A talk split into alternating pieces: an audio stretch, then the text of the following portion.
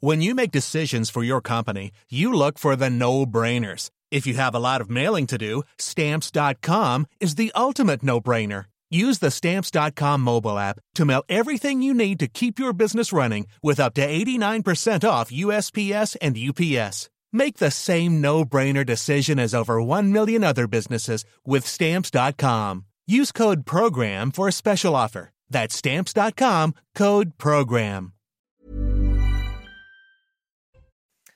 5h56, bon réveil à tous et bienvenue dans la matinale week-end sur CNews. On est ensemble jusqu'à 9h pour de l'info, de l'analyse, des débats, avec bien sûr Marine Sabourin pour m'accompagner. Bonjour Marine. Bonjour Anthony, bonjour à tous. Avant de vous dévoiler euh, mes invités que vous voyez déjà autour de la table et le programme de notre émission, tout de suite l'éphéméride signé Alessandra Martinez.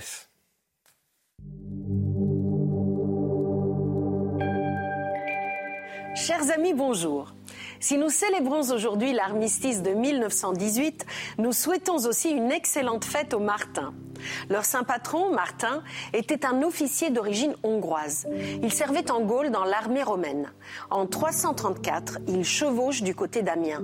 Sur son passage, il croise un pauvre presque nu. Martin prend pitié, tire son glaive, coupe son manteau en deux et en remet une moitié au mendiant. Après cet épisode, Jésus serait apparu en songe à Martin et lui aurait révélé que c'était lui-même qui s'était déguisé en pauvre et se serait placé sur son chemin la veille. Autant vous dire que Martin se convertit sans traîner. Il fonde des monastères, dont Ligugé, le plus ancien de France, et évangélise l'ouest de la France. Il meurt à Cande en 397. On dit qu'il fut ramené à Tours dans un bateau et qu'à son passage, les fleurs se mirent à éclore en plein automne. Je vous laisse avec cet extrait d'une prière composée récemment par l'évêque de Tours. Saint Martin, donne-nous d'être persévérants et de garder la paix dans les épreuves. C'est tout pour aujourd'hui. À demain, chers amis. Ciao. Alors, qui sont-ils ce matin avec moi autour de la table? J'ai le plaisir d'avoir Vincent Roy. Bonjour. Bonjour. Journaliste et écrivain pour décrypter avec moi l'actualité. Également Michel Thau. Bonjour à vous. Bonjour Anthony. Fondateur du site Opinion Internationale. Mathilde Ibanez avec qui on va parler d'actualité. On a plein de sujets à évoquer avec vous tout au long de cette euh, matinale. Bon, Marine Sabourin, je ne la représente plus, c'est fait. Et Karine Durand, bien évidemment, pour la météo. Karine, enfin, le retour d'un temps ensoleillé pour la France. Oui, c'est une journée d'accalmie qui se met en place, mais attention encore à ce qui se passe euh, sur l'extrême nord du pays. On a toujours évidemment cette vigilance pour les crues en cours de niveau euh, rouge en ce qui concerne le Pas-de-Calais, de niveau orange pour le département du Nord, mais aussi pour la Vendée et la Charente-Maritime. En ce qui concerne l'extrême nord du pays, il n'y a quasiment plus de pluie aujourd'hui, mais les crues qui ont atteint, les cours d'eau qui ont atteint leur pic au cours des dernières heures peuvent continuer quand même à être en crue. Donc la plus grande grande vigilance est encore de rigueur pour les prochaines heures, pour plusieurs cours d'eau comme la, Liane ou encore la Canche. Alors côté ciel, ça va beaucoup mieux aujourd'hui. C'est une accalmie entre deux perturbations. Il faut en profiter. Il y aura un petit peu de soleil. Enfin, ça change du soleil spécialement sur le nord-ouest jusqu'en descendant vers l'arc atlantique. On n'est pas à l'abri de quelques averses en direction de la région Grand Est, mais elles seront faibles et de plus en plus espacées. Une belle ambiance en direction de la Provence-Alpes-Côte d'Azur, mais avec du vent, du vent soutenu également en Corse c'est une nouvelle perturbation qui commence à remonter et qui arrive progressivement sur les Pyrénées et qui va continuer euh, son chemin au cours de l'après-midi. Justement, l'après-midi, avec ces pluies qui remontent sur tout l'arc atlantique, mais en dehors de cette zone, on a quand même davantage d'éclaircies, une belle ambiance du côté de la Normandie. Sur les Hauts-de-France, on a encore quelques nuages, mais parfois quelques éclaircies qui arrivent à percer aussi. Quelques chutes de neige au-delà de 900 à 1000 mètres sur les massifs de l'Est et encore un temps ensoleillé mais venté pour les bords de la Méditerranée. Les températures sont un peu fraîches ce matin. Le ressenti est vraiment frisquet sur la moitié nord avec à peine 3 degrés en direction de la pointe bretonne, 6 pour la capitale et 12 en direction euh, d'Ajaccio. Au cours de l'après-midi, les valeurs sont dans les moyennes de saison et parfois un petit peu en dessous, même avec à peine 12 pour Paris, 10 à Nancy, 12 du côté euh, de Bourges et 18 pour Bayonne. Merci infiniment Karine Durand. On vous retrouve euh, tout à l'heure à, 7h pour un nouveau euh, bulletin euh, météo. Voici les titres de votre samedi 11 novembre. À la une, la France commémore aujourd'hui l'armistice de la Première Guerre mondiale. Une cérémonie présidée par Emmanuel Macron dès 11h. Une édition spéciale à suivre bien évidemment sur CNews. Le chef de l'État qui ira se recueillir sur la tombe du soldat inconnu avant de raviver la flamme du souvenir qui fête aujourd'hui ses 100 ans. Les explications de Mathilde Ibanez dès le début de cette édition sur ce plateau. À suivre également le général Bruno Clermont, notre consultant défense, pour évoquer évidemment cette question de, mémoire. Ne vous laissez pas embobiner. Ce sont les, propos hier soir encore de Jean-Luc Mélenchon sur euh, le réseau social X qui persiste et signe sur l'absence de la France insoumise à la grande manifestation contre l'antisémitisme. Elle aura lieu ce dimanche à 15h à Paris entre les Invalides et le Sénat. Un dispositif de sécurité exceptionnel. Il faut dire que l'événement accueillera une grande partie de la classe politique, notamment les anciens présidents Nicolas Sarkozy et François Hollande. L'écœurement dans un lycée du 16e arrondissement de Paris. Un professeur de philosophie qui publie des posts à caractère antisémite sur son compte Instagram public. Voilà un fait gravissime pour un représentant de l'éducation nationale, responsable de la transmission des savoirs. Il a été suspendu par le rectorat. Une enquête est en cours. Et donc, la France commémore aujourd'hui euh, l'armistice de la Première Guerre mondiale. Emmanuel Macron va présider la cérémonie sous l'Arc de Triomphe dès 11h, l'occasion de déposer une gerbe sur la tombe du soldat inconnu, de saluer euh, les anciens combattants et les familles des militaires morts pour la France, de raviver également euh, la symbolique flamme du souvenir qui fête aujourd'hui ses 100 ans. On en parle avec vous, Mathilde Ibanez. C'est donc un anniversaire hautement symbolique aujourd'hui. En effet, un anniversaire hautement symbolique, vous l'avez dit, c'était il y a 100 ans. 100 ans que la flamme a été allumée pour la première fois par André Maginot le 11 novembre 1923. Il est ce qu'on appelle à l'époque eh bien, ministre de guerre. Cette flamme a été pensée pour rendre hommage aux soldats français morts au combat pour la France, au premier rang d'entre eux le soldat inconnu enterré juste en dessous de cette flamme. Alors pour la petite histoire, eh bien c'est le poète et euh, journaliste Gabriel Boissy qui a lancé l'idée de cette flamme du souvenir afin que le soldat inconnu ne meure une seconde fois victime de l'oubli et de l'indifférence. De nos jours, eh bien cette flamme ne représente plus seulement les millions de soldats euh, morts pour la France lors de la Première Guerre mondiale, mais aussi les soldats de la Seconde Guerre mondiale ou des conflits qui ont suivi comme euh, Indochine, Corée ou encore les opérations extérieures menées depuis. Alors Mathilde, 100 ans d'histoire, mais aussi de tradition. Hein. Exactement, puisque tous les 11 novembre, le président en exercice ravive la flamme. Et c'est Emmanuel Macron euh, qui va donc le faire aujourd'hui à 11h lors de la traditionnelle cérémonie. Il faut savoir que cette flamme, eh bien, elle ne doit jamais s'éteindre. Le reste du, le reste du temps, chaque soir, à 18h30 précisément, eh bien, elle est ravivée par des bénévoles sélectionnés par le comité de la flamme de la nation. Normalement, ce comité, eh bien, il est composé d'anciens combattants, mais depuis l'an 2000, eh bien, le ravivage ne leur est plus seulement réservé. Des mairies ou encore des écoles peuvent euh, y participer. Il suffit pour elles, en tout cas, d'en faire la demande directement auprès euh, du comité de la flamme. Ce soir, il faut savoir en tout cas qu'il y aura une cérémonie exceptionnelle à 18h, place de l'Étoile, pour célébrer les 100 ans de cette flamme avec un spectacle retraçant l'histoire de cette flamme de la nation. Merci infiniment Mathilde Ibanez. On va poursuivre avec le général Bruno Clermont, notre consultant défense. Bonjour mon général. Euh, avec vous, euh, on va s'intéresser un petit peu au contexte de cette cérémonie du, 11 novembre, évidemment dans un contexte exceptionnel, assez particulier cette année. Alors effectivement, Mathilde Ibanez a expliqué l'historique et l'importance de cet événement qui avec le 14 juillet et la grande fête euh, et c'est un hommage à, tous les soldats, à tous les civils, à tous les militaires qui sont tombés Et le dernier qui est tombé euh, pendant toutes les guerres, il s'appelle le fusilier marin Clément Hélard et il s'est tué hier en entraînement en Polynésie. Donc c'est tout ça qu'on rappelle, euh, ces, millions de morts qui sont battus pour la liberté. Le contexte, effectivement, vous l'avez rappelé, et je vois trois éléments de contexte. Le premier, c'est que la guerre est aux portes de l'Europe depuis bientôt 20 mois, avec la guerre en Ukraine, avec euh, les forces françaises qui sont positionnées face à, la frontière de la Russie et de la Biélorussie. Donc la guerre est de retour en Europe, qu'on le veuille ou qu'on le veuille pas. Euh, et cet événement nous rappelle également euh, cette réalité. Le deuxième point, c'est que nous avons en France 500 000 euh, concitoyens de, confession juive qui sont aujourd'hui menacés, menacés par leur, par leur existence même. Et, demain, il y aura une, importante manifestation contre l'antisémitisme.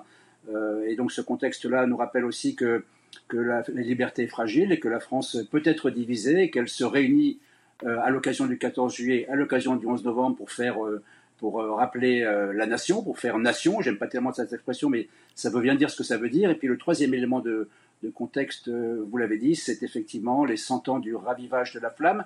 Bien comprendre que la flamme est ravivée tous les jours aujourd'hui. C'est un élément important de l'esprit de, défense puisque euh, euh, de très nombreuses écoles, de très nombreux écoliers, collégiens euh, viennent raviver la flamme tous les jours. Dernier point, je, porte sur le, col de mon veston un, un, bleuet qui s'appelle le bleuet de France, hein, qui, est, le symbole fourni par l'association du bleuet de France une association qui vient aux victimes de toutes les guerres civiles et militaires, euh, qui est financée grâce à l'achat de ces Bleuets de France. Ils seront en vente un peu partout en France par des bénévoles. Euh, alors achetez ces Bleuets de France, portez ces Bleuets de France. Euh, il nous rappelle que la liberté est un combat et que probablement le combat pour la liberté est de retour en France.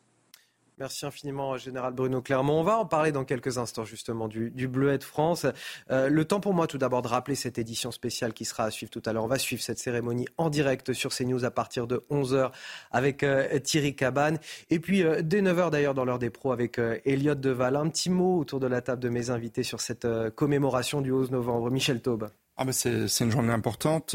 C'est important d'entretenir la flamme de l'histoire et des grands moments de notre époque. La Première Guerre mondiale, ça a été la pire des guerres en termes de, nombre de morts. Et comme le disait fort justement Bruno Clermont, malheureusement, j'ai envie de dire que cette commémoration est aujourd'hui une grande actualité pour les raisons qu'il a indiquées. Certains disent même qu'on serait rentré dans une nouvelle troisième guerre mondiale, euh, laquelle serait vraiment mondiale dès, son déclenchement, parce que les deux premières ont commencé européennes mmh. et ont fini mondiales mais là, on serait peut-être déjà entré. Donc voilà, donc on est dans un contexte particulier et c'est une raison de plus de, euh, de, commémorer le, 11 novembre et notamment la, la flamme du soldat inconnu qui, qui est vraiment très vivante grâce à tous les, les, bénévoles et les volontaires qui la ravivent tous les jours. Euh, Vincent Roy, l'écrivain et journaliste que vous êtes, connaît évidemment l'importance de la mémoire. Oui, c'est absolument capital. Et puis écoutez, le président nous a dit une banalité, mais enfin, il pouvait pas. Euh, il faut faire nation. Hein, il nous a dit ça dans un. il y a peu. Et c'était son, son, son, son, viatique, d'une certaine façon, tout ce qui peut rassembler les Français. Euh, surtout dans la période que nous vivons, est bon à prendre. ils, sont tellement, ils sont tellement divisés que je crois que là, on ne peut que souscrire. Euh, voilà. Et puis, et puis, vous le disiez, mémoire rime avec tradition.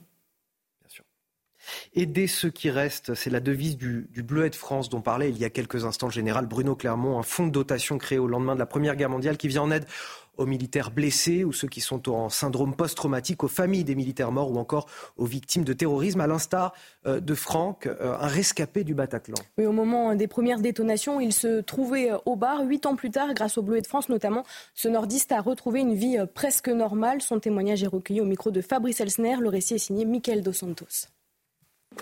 S'il n'a pas été blessé physiquement, Franck a été touché psychologiquement. Les scènes d'horreur du Bataclan remontent parfois à la surface. Le nordiste en garde également quelques séquelles. La sensibilité au bruit, hein, euh, c'est quelque chose de, terrible. Les couverts qui vont tomber, qui vont s'entrechoquer sur, la, sur la, une assiette, c'est. Voilà, tout ce qui n'est pas prévu, un feu d'artifice. Après ce traumatisme, celui qui se définit comme un survivant a dû se reconstruire qui tu étais, c'est aboli. On t'a tué en fait. On t'a tué, mais t'es encore en vie. Mais tout ce que tu étais avant, c'est fini. Pour se retrouver, ce musicien de profession a pu compter sur le soutien de sa famille, ses amis, mais aussi Bleuet de France. Créée à l'origine pour aider les blessés de la Première Guerre mondiale, l'association fournit aujourd'hui un soutien aux victimes de la guerre, mais aussi du terrorisme. Ses deux enfants sont devenus pupilles de la nation. Lui a reçu une aide morale et financière. On a donc enregistré euh, bah, cet album.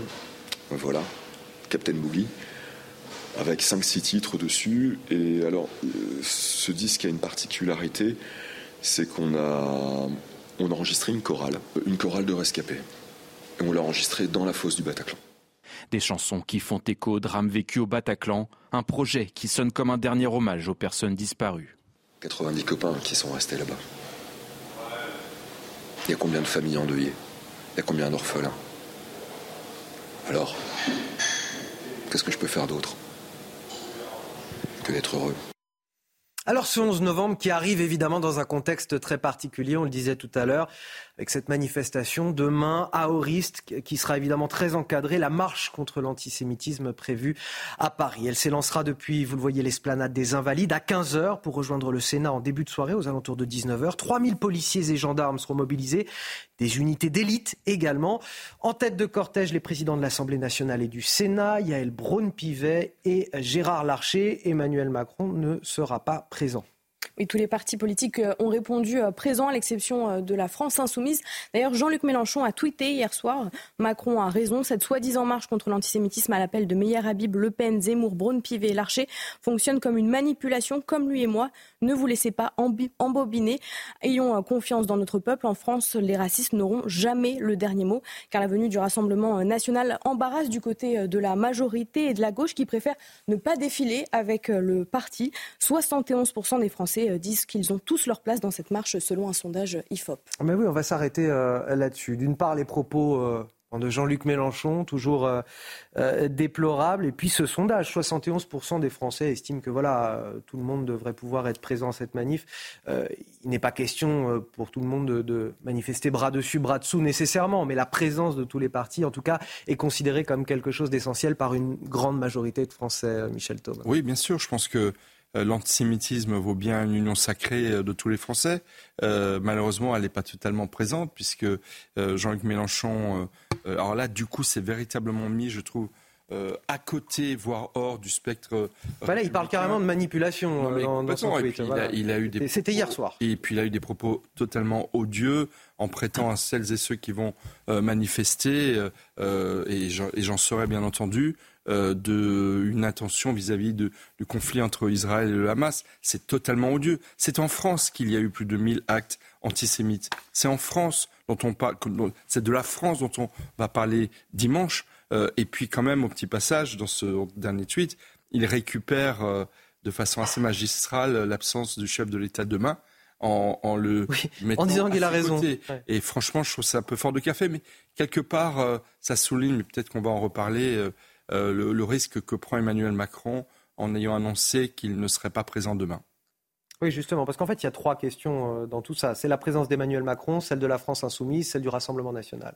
Écoutez, euh, encore une fois, je le disais tout à l'heure, que tout le monde se rassemble me semble une bonne chose. Alors, y a une chose me choque également, puisque vous savez que Europe Écologie Les Verts, le Parti communiste et le Parti socialiste vont défiler d'une certaine manière euh, à part du Front National, puisqu'ils vont mettre... Du Rassemblement National. Du Rassemblement National, pardon, parce qu'ils vont mettre un cordon sanitaire autour du euh, euh, Rassemblement National, pour ne pas se mêler au Rassemblement National. Ce sont des petits débats qui ne sont pas à la hauteur. non, mais ce sont surtout des pudeurs de jeunes filles, parce que, à ce que je sache, ni le PC, ni le PS, ni Europe Écologie Les Verts qui avait, souvenez-vous, invité Médine, c'est quand même, mm. très intéressant, euh, euh, euh, ni les uns ni les autres n'ont quitté pour autant la NUPES. Donc tout ça est, est, Kant. Mais surtout que la, Quant à je pense sincèrement que les Français se fichent totalement de savoir s'il y a une séparation hermétique entre les cortèges des uns et des autres. en fait, mais quand, quant à ne vouloir pas frayer, pardon Michel, quant à ne vouloir pas frayer euh, euh, avec le Front National en disant mais euh, ce, ce, ce, ne sont pas des républicains, etc. De deux choses l'une, soit en le Rassemblement National, pardon, je me trompe. Oui, je pense que pour eux la, la, différence soit, oui, oui, non, non. est soit, importante. Ouais. Soit, soit on ne reconnaît pas ce parti comme existant, avec quand même, c'est un parti qui a fait 13 millions de voix, 42% aux élections, 89 députés.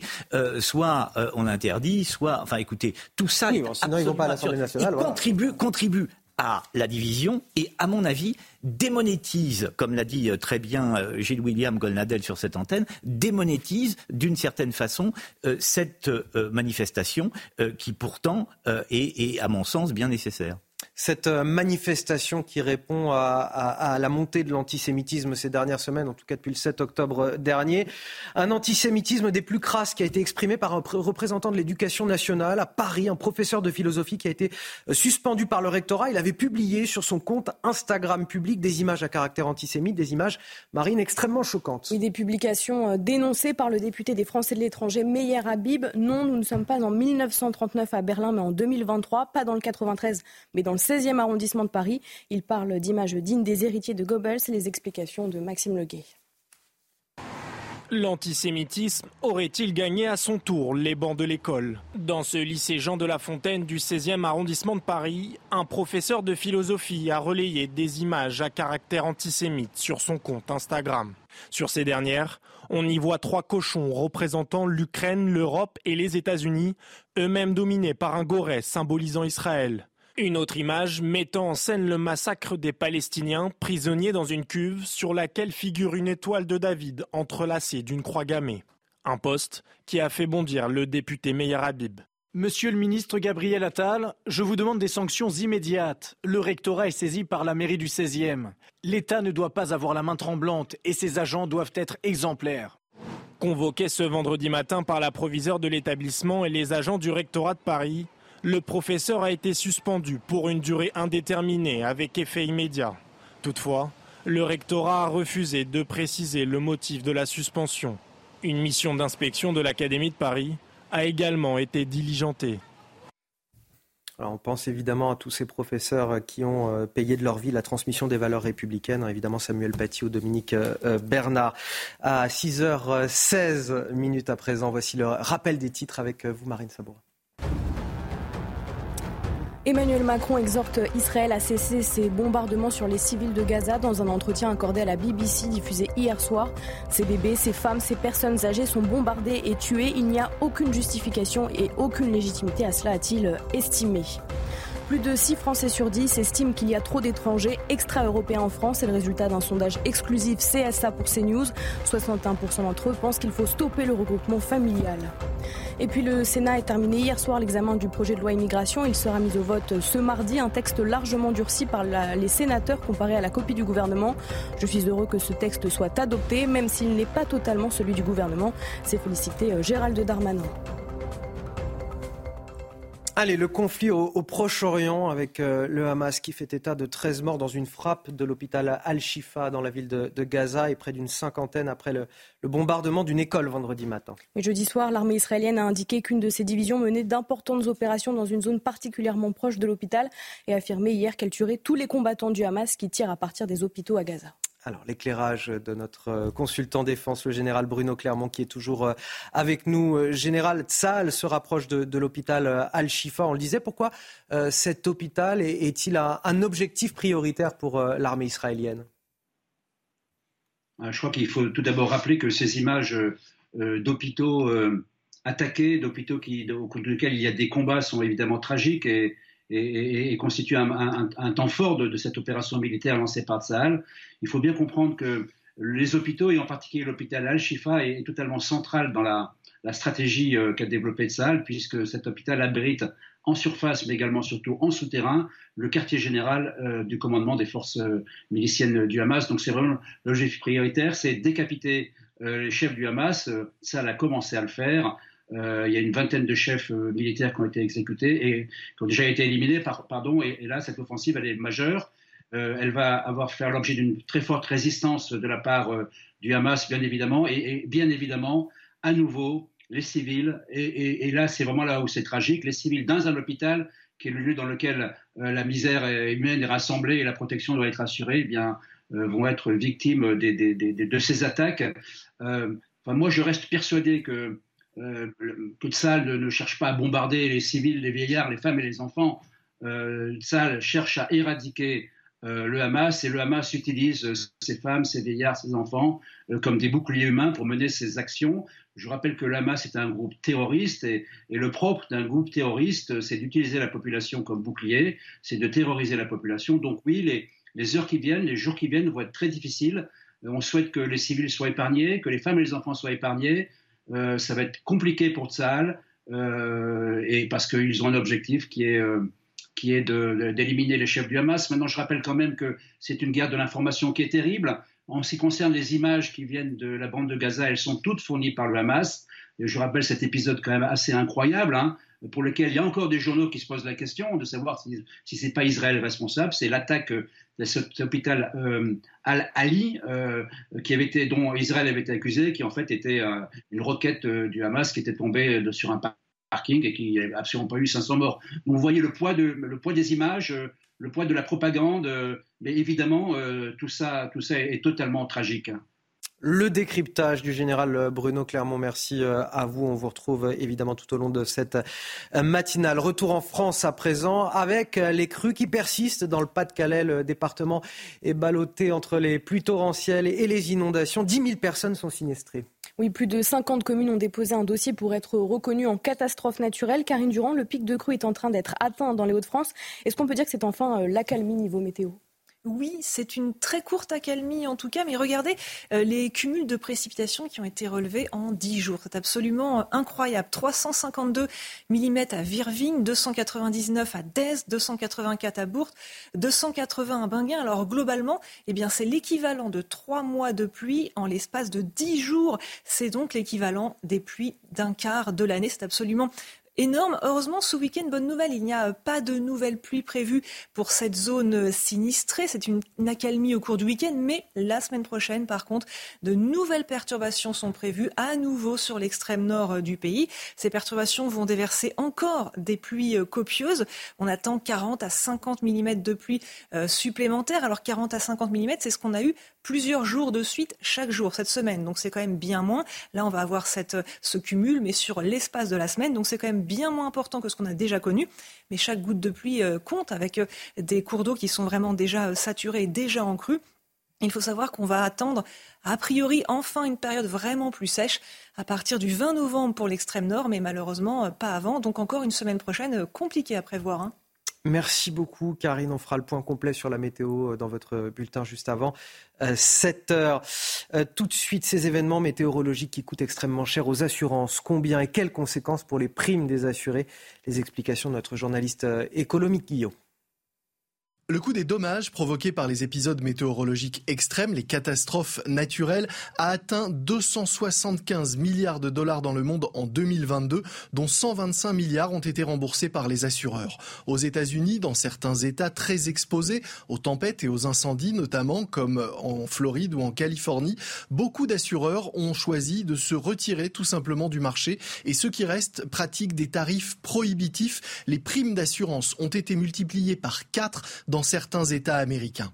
En France, les assureurs estiment à 10,6 milliards d'euros la facture des catastrophes naturelles pour 2022. Elle devrait être identique pour 2023 et continuer à grimper année après année selon la Fédération France Assureurs qui estime que la facture, le coût cumulé des catastrophes naturelles devrait dépasser les 140 milliards d'euros pour les 30 prochaines années. Elle aura doublé par rapport aux 30 dernières années. Logiquement, les primes d'assurance devraient elles aussi continuer à grimper régulièrement. La prime catastrophe naturelle représente 12% aujourd'hui de votre montant global, du montant global de votre prime d'assurance. Elle devrait passer à 22%. Et conséquence de tout cela, eh bien, l'augmentation de vos primes d'assurance va se faire progressivement. Elle a augmenté, elles ont augmenté ces primes de 5% cette année. Ce sera 7,5% de hausse l'année prochaine. Ça représente en moyenne 15 euros par an et par assurance. Et ça ne fait que commencer. Allez, vous restez avec nous dans un instant. On continue à décrypter euh, l'actualité avec Vincent Roy et Michel Taube. Avec cette question, y a-t-il trop d'étrangers extra-européens en France? C'est le résultat que vous verrez tout à l'heure. Vous le découvrirez de notre sondage CSA pour CNews. La réponse juste après la pause.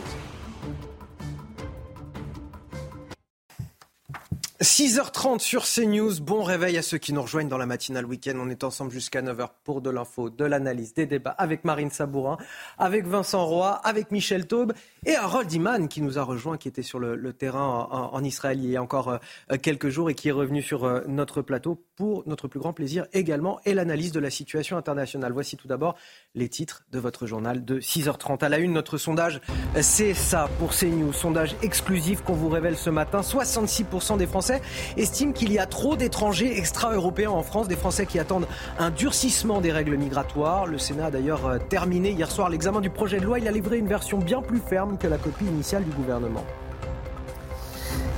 Emmanuel Macron exhorte Israël à cesser ses bombardements sur les civils de Gaza, des propos qui interviennent au, lendemain d'une conférence humanitaire organisée à Paris. Nous écouterons la, réaction du porte-parole de Tzahal. Nous aurons ensuite l'analyse d'Harold Iman sur ce plateau. Vous entendrez également la colère et l'incompréhension d'un maire, le maire de la petite commune de Saint-Joachim, c'est près de Saint-Nazaire, en Loire-Atlantique. La maison de l'élu a été caillassée dimanche dernier. Raphaël Salon est sous le choc. Il envisage de ne pas se représenter en 2026. Et nous sommes avec lui ce matin. Ce sera notre focus de 6h45. Je le disais donc en titre, le Sénat a terminé hier soir l'examen du projet de loi immigration. Il sera mis au vote ce mardi, un texte largement durci par les sénateurs comparé à, la copie du gouvernement, même si, euh, Marine, le tour de vis a été globalement approuvé par Gérald Darmanin. Oui, cette version plus ferme des sénateurs fait-elle écho aux attentes des Français avec Mathilde Ibanez? On vous révèle ce matin notre sondage exclusif CSA pour CNews. Mathilde, on apprend que plus de 6 Français sur 10 estiment qu'il y a trop d'étrangers extra-européens en France. Exactement. À la question y a-t-il trop d'étrangers extra-européens en France? Eh bien, la réponse pour les plus de 1000 sondés à ce sondage CSA pour CNews, eh bien, la réponse, c'est oui à 66% contre 33% de non. Alors, dans le détail, selon la proximité politique, eh bien, la réponse n'est pas la même. Par exemple, pour la droite, eh bien, ils sont 88% a trouvé qu'il y a trop d'étrangers extra-européens en France. Pour le centre, 66% de oui contre 33% de non. Et pour la gauche, eh bien, la tendance s'inverse, 38% de oui contre 61% de non. En ce qui concerne eh le groupement familial, 61% euh, des Français sont pour sa suppression. Alors, dans le détail, toujours, ce sont les sympathisants de gauche qui sont le plus opposés à, cette suppression, à 66% contre 33% de oui. À l'inverse du centre, eh bien, ils se prononcent en faveur à 66% contre 33%. Et enfin, la droite, 86% euh, de Français sont favorables contre 14%. Selon ce sondage euh, CSA pour CNews, il faudrait durcir les critères de naturalisation des étrangers. En tout cas, c'est la réponse majoritaire des Français puisqu'ils sont 76% à en être favorables contre 23% toujours dans le détail, en fonction de votre proximité euh, politique, eh bien, les avis ne sont pas les mêmes. Pour le centre, 82% eh des Français sondés sont favorables à cette mesure contre 18%. La droite, elle, affiche une réponse plus claire, 92% de oui contre 8% de non. Et enfin, la gauche, eh bien là, est clairement divisée, c'est 50-50. Merci beaucoup Mathilde Ibanez. Une réaction avec vous Vincent Roy. 66% des Français, c'est le résultat de ce sondage, estiment qu'il y a trop d'étrangers extra-européens en France. Euh, il y a quoi comme crainte derrière euh, ce chiffre? La crainte d'un conflit culturel, religieux? Il y a de multiples craintes. Vous savez, la semaine dernière, dans Le Parisien, déjà, à propos de la loi immigration, on avait 77% des Français qui pensaient que les étrangers étaient mal intégrés. 80% que les décisions à leur encontre lorsqu'ils ont commis euh, une infraction sont mal appliquées. 87% pensent qu'il faut à leur sujet changer les lois et 78% qu'il faut un référendum sur la question migratoire, ce qui reviendrait à modifier l'article 11 hmm. de la Constitution.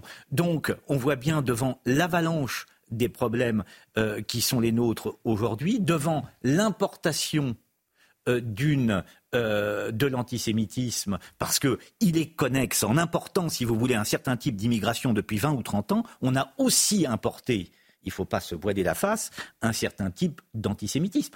Les Français réagissent, il y a une demande d'ordre qui est très claire, il va falloir à un moment ou à un autre les écouter. Euh, cette semaine, le président de la République a déclaré que, a priori, il n'était pas contre un référendum, il va falloir le mettre en place ou s'il ne met pas en place, s'il ne le met pas en place, en tous les cas, il y a fort à parier que euh, cette demande d'ordre parle d'une certaine façon dans les urnes. Et alors en attendant, le projet de loi immigration est passé par euh, le Sénat. Le texte a été euh, considérablement euh, durci par la majorité de droite et centriste du Sénat, avec l'aval d'ailleurs de Gérald Darmanin sur un certain nombre de mesures. Seulement voilà, le texte, Michel Taube, va arriver le 11 décembre à l'Assemblée. Et là, il va falloir trouver un compromis avec l'aile gauche de la Macronie. Le grand écart risque d'être compliqué. Est-ce que ça va se finir nécessairement sur un 49-3, tout ça? Alors ça risque, mais avant d'en arriver au 49-3, il va falloir que la majorité elle-même s'entende.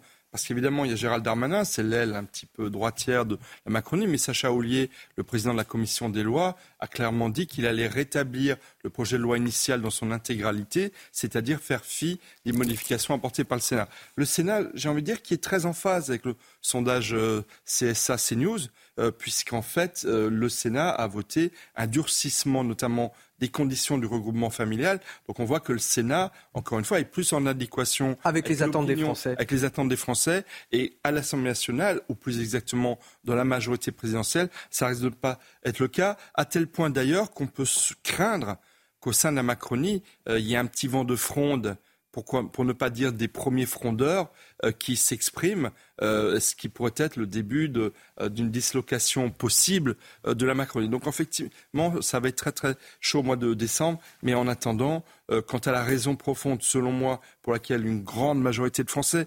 38% des Français qui se disent de gauche, qui pensent qu'il y a trop d'extra-européens sur le sol français, 38%, c'est beaucoup pour la gauche c'est un peu un tabou qui est en train de sauter également à gauche, mais c'est tout simplement le signe euh, d'un échec complet des politiques d'assimilation à notre pays euh, que les étrangers d'origine extra-européenne n'ont manifestement pas accepté suffisamment au goût des Français.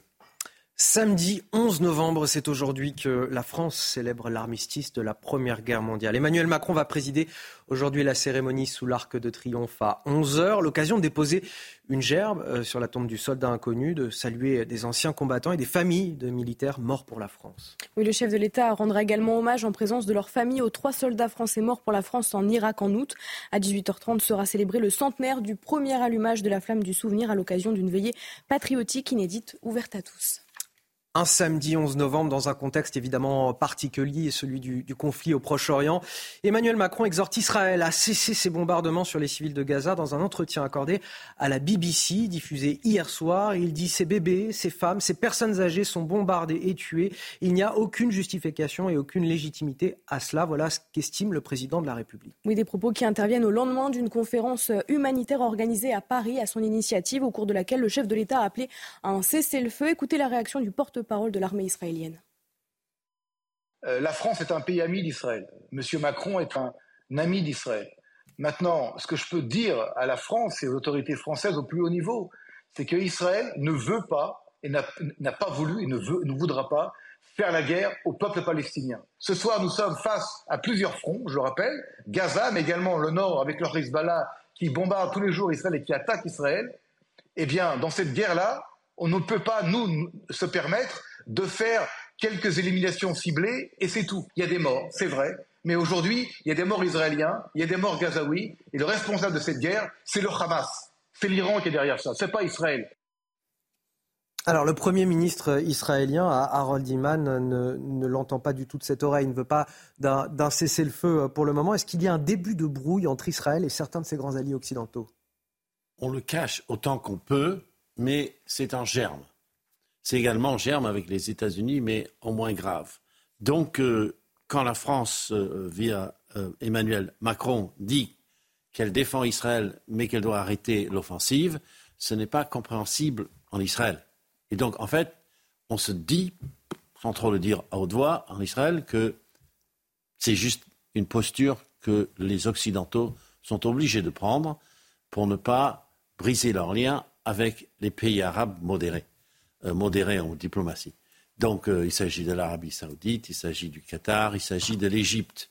Donc on va dire qu'on est euh, choqué par la mort des bébés, des, femmes, des civils, les tirs sur les hôpitaux, mais on, on fait traîner la chose et l'offensive continue d'avancer. Et Benjamin Netanyahu a répliqué à tout cela en esquivant un peu les attaques personnelles sur Fox News. Et il a dit euh, Je me bats contre le terrorisme pour tout le monde, donc laissez-moi faire. Et on a aucune, nous n'avons aucune attirance vers euh, euh, les tirs sur les civils, mais c'est le Hamas qui a laissé les gens autour des, des, bases du Hamas. Donc voilà la polémique qui se développe, mais tous les chefs d'État occidentaux et Israël évitent de s'envoyer des pics euh, direct et nominal. Merci euh, Harold Iman pour ce euh, décryptage. Michel Taube, ça vous surprend ces propos d'Emmanuel Macron sur la BBC ah, moi, moi, je trouve que le chef de l'État avait une posture très équilibrée lorsqu'il s'est rendu en Israël, euh, en Cisjordanie, dans les pays arabes il y a 15 jours, où il, il appelait à la fois une coalition internationale contre le Hamas et il soutenait Israël et il soutenait évidemment les revendications légitimes du peuple palestinien. Et là, depuis quelques jours, avec la conférence internationale sur l'humanitaire, avec ce qu'il a dit sur la BBC, son discours, il est unilatéral. Il est uniquement de dire euh, à Israël, à, euh, un cessez-le-feu, arrêtez de bombarder. Mais pourquoi Israël bombarde? Israël bombarde et Israël intervient parce qu'il est en guerre contre le Hamas et que le Hamas se cache derrière les populations palestiniennes. Donc Israël, comme l'a dit le, colonel israélien, ne s'en prend pas aux Palestiniens, il s'en prend au Hamas. Donc je pense que le président de la République est en train de dériver vers une, posture plus unilatérale qui, à mon avis, euh, est fort dommageable et, explique pourquoi, effectivement, euh, en Israël, il y a des, euh, il commence à y avoir de, de certaines querelles. Mais en même temps, je répète, l'intérêt de la France, il est de rester équilibré. Je trouve que ces derniers jours, euh, le chef de l'État euh, va un peu trop dans un sens et c'est fort regrettable par rapport à, l'image qu'on se fait de la France dans le monde. Vous êtes d'accord avec ça, Vincent? Oui, le président a manifestement, euh, d'une certaine façon, tourné un peu kazakh. il est évident que dans tous les cas de figure, le Israël et est tombé dans un piège. Elle a vu le piège, elle est obligée d'y rentrer des deux pieds, si j'ose dire. Puis, pourquoi? Parce que le Hamas utilise précisément la population civile euh, pour euh, euh, s'abriter. donc, Israël n'a pas vraiment le choix. Et, effectivement, la position très équilibrée qu'avait le président de la République au départ, eh bien, est en train de s'étioler de manière absolument considérable. Et, et des dissensions vont naître obligatoirement entre euh, Israël et la France, manifestement. Ça, va être évident. Et, aussi, je pense qu'il ne faut pas oublier qu'il y a des otages détenus par le Hamas.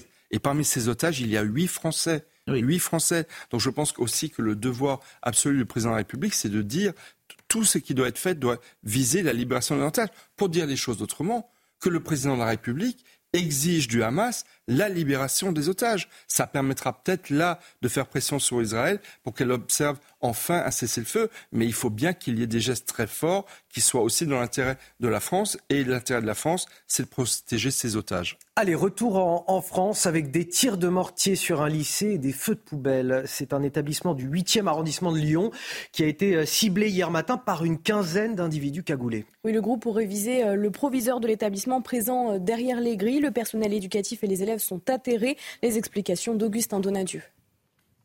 7h25 hier matin, le lycée de la Martinière à Lyon est pris pour cible. Une quinzaine d'individus tirent des mortiers d'artifice sans relâche en direction de l'établissement et du proviseur. Des scènes de guérilla urbaine menées par une bande de sauvages. Le proviseur a été visé délibérément. Hein. On a échangé avec lui. C'est passé vraiment à côté de lui. Ils l'ont visé. C'était des tirs tendus. On n'est pas sur des, voilà, à moins de 6 mètres. Alors que le directeur du lycée trouve refuge dans le bâtiment, les individus mettent le feu à du mobilier urbain et des trottinettes. Les caméras de surveillance du lycée ont permis d'identifier deux personnes scolarisées dans l'établissement. Elles ont été interpellées. Visiblement, il semble se confirmer que c'est suite à, un conseil de discipline qui est, programmé. Voilà, donc c'est une, vengeance de, de cet élève. À l'heure de la rentrée des classes, des dizaines d'élèves impuissants ont assisté à l'attaque. Une scène qui n'est pas nouvelle. Euh, non, non, pas du tout. Bah, là, c'est le troisième euh, vendredi. Euh, il y en a eu deux avant les vacances et là, c'est le troisième. Et déjà, l'année dernière, il y avait eu des événements comme ça, mais pas à ce point, enfin, pas avec autant de violence. Effectivement, il y a un an, une quarantaine d'individus cagoulés avaient déjà pris d'assaut cet établissement. Hier matin, une équipe mobile de sécurité a pris position dans le lycée pour une durée indéterminée. Allez, 6h45 sur CNews, c'est l'heure du rappel de l'actualité. Marine Sabourin. Le département du Pas-de-Calais toujours en vigilance rouge, crue et vigilance orange pour les pluies et inondations. 10 000 personnes sont sinistrées dans le département et plus de 50 communes ont déposé un dossier pour être reconnues en catastrophe naturelle. Le jugement de l'influenceuse ayant ironisé dans un post sur un réseau social sur la mort d'un bébé israélien est renvoyé au 22 novembre. Placée en garde à vue pour apologie du terrorisme jeudi, l'influenceuse Warda A devait être jugée en comparution immédiate. En attendant, l'influenceuse a été placée sous contrôle judiciaire. Et puis plus d'un mois après le début de la guerre déclenchée par euh, le Hamas, Israël a revu à la baisse le bilan de cette attaque. Environ 1200 personnes sont mortes, en majorité des civils, contre les 1400 annoncés. Selon les autorités israéliennes, beaucoup de corps qui n'avaient pas été identifiés sont ceux de personnes ayant participé à l'attaque terroriste du Hamas et non des victimes de l'État hébreu. Et à 6h46 euh, désormais, on fait le point sur les sports. Retrouvez votre programme de choix avec Autosphère, premier distributeur automobile en France. Et cette nuit, Marine, il y avait de la MotoGP. Oui, avec euh, le Grand Prix euh, de Malaisie, Francesco Bagnaia partira en pole position des deux courses après avoir battu Georges Martin lors de sa dernière tentative. Il l'avait annoncé, son objectif numéro un était de réaliser une séance qualificative parfaite dans le but de compliquer euh, le week-end de son rival. La course sprint est à suivre à 8h sur Canal+. Vous avez profité de votre programme de choix avec Autosphère, premier distributeur automobile en France. Allez, c'est l'heure de notre focus de 6h45 à présent. Direction la, Loire-Atlantique ce matin. La colère et l'incompréhension d'un maire, le maire de la petite commune de Saint-Joachin, c'est près de, Saint-Nazaire, environ 4000 habitants. La maison de l'élu a été caillassée dimanche dernier et nous sommes avec lui ce matin. Bonjour euh, Raphaël Salone, merci d'être avec nous sur euh, CNews. Euh, j'imagine que vous êtes sous le choc de ce qui s'est passé. Racontez-nous exactement les faits. Comment ça s'est déroulé? En effet, bonjour à tous. Donc dimanche soir euh, dernier, euh, il était 23h40 lorsque on a entendu avec mon épouse, on était, nous étions devant la télé, un bruit effroyable en fait dans la maison. Euh, donc ça a duré 3-4 secondes, hein, pas plus. On pensait que c'était un meuble qui s'était tombé en fait dans la maison, qui s'était arraché du mur. Donc nous avons recherché un petit peu l'origine du bruit. Et puis, euh, lorsque, au bout de deux, trois minutes, nous sommes rendus compte que ça venait pas de la maison, je suis, me, me suis dirigé vers la porte d'entrée, en fait, pour aller voir si le bruit venait de l'extérieur. Donc, en effet, en ouvrant la porte d'entrée, je me suis rendu compte que j'avais deux gros impacts sur la porte en bois, euh, avec des gros cailloux qui étaient donc à terre, devant la porte. Donc une fois que, bien sûr, euh, je me suis avancé, j'ai vu que la voiture de mon épouse avait ses vitres brisées à l'arrière et euh, j'avais cinq impacts en fait de gros cailloux, de grosses pierres sur la façade que de la maison. Euh, Donc aussitôt, j'ai appelé la gendarmerie, bien évidemment. Et, justement, ça, ça s'est passé dimanche dernier. Est-ce que l'enquête de la gendarmerie a pu mener à des interpellations depuis? Alors l'enquête est en cours, hein, donc j'ai porté plainte dès lundi matin. aussitôt le sous-préfet m'a appelé lundi matin dès 9h, donc le, dépôt de plainte est fait et l'enquête est en cours, mais j'en sais pas plus pour l'instant. Les gendarmes sont actuellement donc sur des pistes qu'on comprenne bien, vous, vous n'aviez pas de, contentieux avec qui que ce soit dans, la commune ou lié en tout cas à, votre gestion de la municipalité?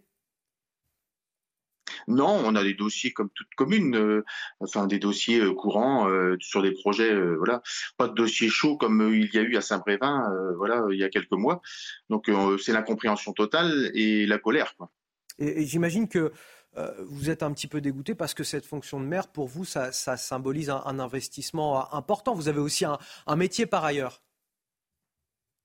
Alors, en effet, je travaille donc euh, dans une, grande entreprise aéronautique euh, tous les jours, euh, et quand voilà un, élu s'investit donc au détriment de sa famille pour l'intérêt général, ce n'est pas sûrement pas pour subir des pressions et des intimidations de la sorte. Donc, et ça on, se remet en cause indirectement parce que on se dit est-ce que ça vaut le coup de s'investir, de continuer comme ça si c'est pour recevoir des menaces sur sa famille. Bah, ce qui m'interpelle, c'est que là aujourd'hui, vous avez 49 ans, c'est votre premier mandat de maire, et vous dites aujourd'hui bon bah 2026, peut-être que je me représenterai pas. Ah bah c'est clair. Euh, aujourd'hui, je préfère euh, privilégier, mon aspect familial et sécuriser ma famille que de m'investir si c'est pour recevoir des menaces et, des intimidations euh, et de la casse de la sorte du côté familial. Vous pensez que justement en 2026, beaucoup de maires comme vous vont vont adopter cette position de se dire bah moi aujourd'hui je, ne supporte plus euh, les, remontrances qui sont faites euh, quand c'est pas des agressions directement de, certains administrés et, je ne vais pas me présenter et qu'on risque d'avoir aussi un problème d'un point de vue démocratique euh, dans, les petites communes de France. Eh ben, il est clair que malheureusement, à cause d'une toute petite minorité dans ce pays qui, qui passe à la violence au, détriment des élus, ils ne comprennent pas que la démocratie fonctionne parce qu'il y a des élus de proximité et qu'il y a des gens qui donnent de leur temps euh, sur leur temps personnel pour les autres. Et à ce rythme-là, il est clair que 2026 risque d'être très compliqué pour le pays. Quoi. Merci euh, à vous, euh, Raphaël Salon, maire de Saint-Joachim. Je le rappelle, c'est dans le département de la Loire-Atlantique, tout près de, Saint-Nazaire. Euh, Michel Taub, vous aviez un, commentaire peut-être là-dessus? Nous sommes à 10 jours du Congrès des maires de France qui verra venir à, à Paris euh, des milliers de, de maires. Peut-être que Monsieur le maire sera, sera, là, sera là aussi. Effectivement, c'est un très, très grand... Merci, bon week-end. Oui, c'est un très très grand enjeu effectivement pour la démocratie locale. Et je crois effectivement, on peut dire et on peut craindre que de nombreuses mairies, il y a plus de 34 000 mairies en France, ne trouvent pas preneur, j'ai envie de dire, aux, élections municipales de 2026, parce que malheureusement, les nombreuses revendications des maires n'ont pas été suffisamment prises en compte. Statut de l'élu, protection euh, judiciaire, action de, de prévention pour respecter la fonction de l'élu. On est vraiment très très loin du compte malgré euh, de nombreuses annonces gouvernementales. Euh, un mot rapide peut-être Vincent Roy, mais c'est toujours extrêmement révoltant ce genre de situation. C'est pour ça qu'on en parle d'ailleurs souvent sur CNews. Ça participe de deux mouvements euh, connexes. D'abord une, une perte de, un défi constant à l'autorité. On le voyait là, il s'agit d'un élu. Avant, c'était dans un euh, euh, collège ou un, lycée. Euh, finalement, ça participe du même sentiment. Et puis de l'autre côté, sans doute que devant ces exactions, eh bien, les sanctions ne sont pas assez efficaces. Et je pense que, alors là, pour le coup, l'autorité judiciaire doit fourbir ses armes de manière extrêmement clair, extrêmement puissant. de manière, il faut être beaucoup plus ferme sur toutes ces questions parce que euh, là, on va, euh, on va à la fois décourager les maires, mais on va aussi décourager euh, les enseignants. Je lis les deux événements car ils participent pour moi exactement du même sentiment. Michel Taube, je vous remercie parce qu'on vous retrouve euh, une nouvelle fois demain matin pour euh, des décryptages dans la, dans la matinale euh, week-end. On accueillera un autre invité à votre place. Vous restez avec nous sur CNews. On revient dans quelques minutes pour continuer notre matinale avec d'autres invités qui nous accompagnent. On parlera bien évidemment de ce qui fait la une de ce samedi 11 novembre, les commémorations aujourd'hui de, de l'armistice de la Première Guerre mondiale et bien sûr la flamme du soldat inconnu, la cérémonie à l'Arc de Triomphe qui sera faite tout à l'heure en, en présence du chef de l'État Emmanuel Macron. A tout de suite. Météo avec Wurtmodif, spécialiste des vêtements de travail et chaussures de sécurité. Wurtmodif, sur vous tout le temps. La météo avec Mystérieux Repulpant, le sérum anti-âge global au venin de serpent par Garantia. 6h59 sur CNews, la météo de votre samedi 11 novembre avec vous, Karine Durand. Karine, le retour d'un temps plus calme et notamment avec un peu de soleil. Oui, il faut quand même se méfier euh, des crues qui sont toujours en cours, même si les précipitations se sont arrêtées. Ça, c'est une bonne nouvelle pour les Hauts-de-France. Mais il y a toujours cette vigilance rouge du côté du Pas-de-Calais, évidemment, pour des crues euh, majeures. Également vigilance orange pour le département du Nord, mais aussi pour la Vendée et la Charente-Maritime, avec une situation qui reste encore exceptionnelle pour l'extrême nord du pays. Mais heureusement, les pluies ont cessé sur ces zones en crue. C'est une journée même plutôt en ensoleillé. Ça va beaucoup changer par rapport euh, au jour précédent. Et cette petite poche de soleil du côté du Pas-de-Calais qui va résister euh, quasiment tout au long euh, du week-end. Du soleil également sur le sud-est avec du vent, du vent qui se renforce, notamment en Corse. Et puis déjà, une nouvelle perturbation qui commence à arriver par les Pyrénées et qui va remonter tout doucement vers l'arc atlantique. Il n'est pas impossible qu'on ait quelques averses sur la région Grand Est et même un petit peu de neige au-delà de 900 à 1000 mètres. Au cours de l'après-midi, on retrouve ce risque d'averses très très limité. Les averses sont faibles.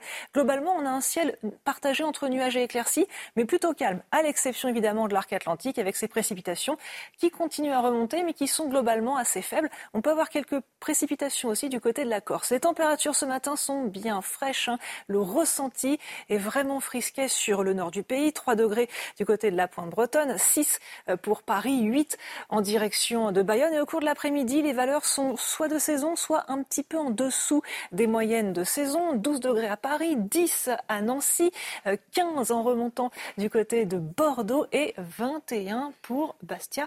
C'est le maximum aujourd'hui. C'était la météo avec Mystérieux Repulpant, le sérum anti-âge global au venin de serpent par Garantia. C'était la météo avec Wurtmodif, spécialiste des vêtements de travail et chaussures de sécurité. Wurtmodif, sur vous tout le temps. 7 heures de retour sur le plateau de la matinale week-end avec tous mes invités pour décrypter l'actualité. J'ai bien sûr Marine Sabourin à mes côtés pour les JT. Guillaume Bigot qui nous a rejoint. Bonjour. Bonjour Anthony, bonjour à tous. Éditorialiste et politologue. On a toujours le plaisir d'avoir Vincent Roy journaliste et écrivain. Bonjour Anthony. Rebonjour à vous et Mathilde Ibanez pour l'actualité. On a plein de choses à, se dire aussi avec vous euh, ce matin. Voici les titres de votre journal de 7 heures. Samedi 11 novembre, la France commémore aujourd'hui l'armistice de la Première Guerre mondiale, une cérémonie présidée par Emmanuel Macron dès 11 heures, une édition spéciale à suivre sur CNews. Le chef de l'État ira se recueillir sur la tombe du soldat inconnu avant de raviver la flamme du souvenir qui fête aujourd'hui ses 100 ans. Les explications, Mathilde Ibanez sur ce plateau.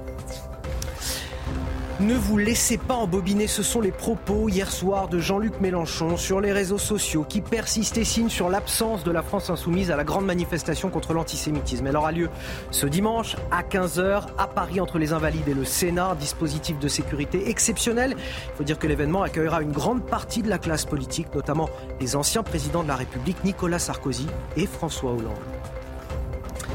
Le Pas-de-Calais, ballotté depuis le début de la semaine entre les pluies torrentielles et les inondations. 10 000 personnes sont sinistrées dans le département.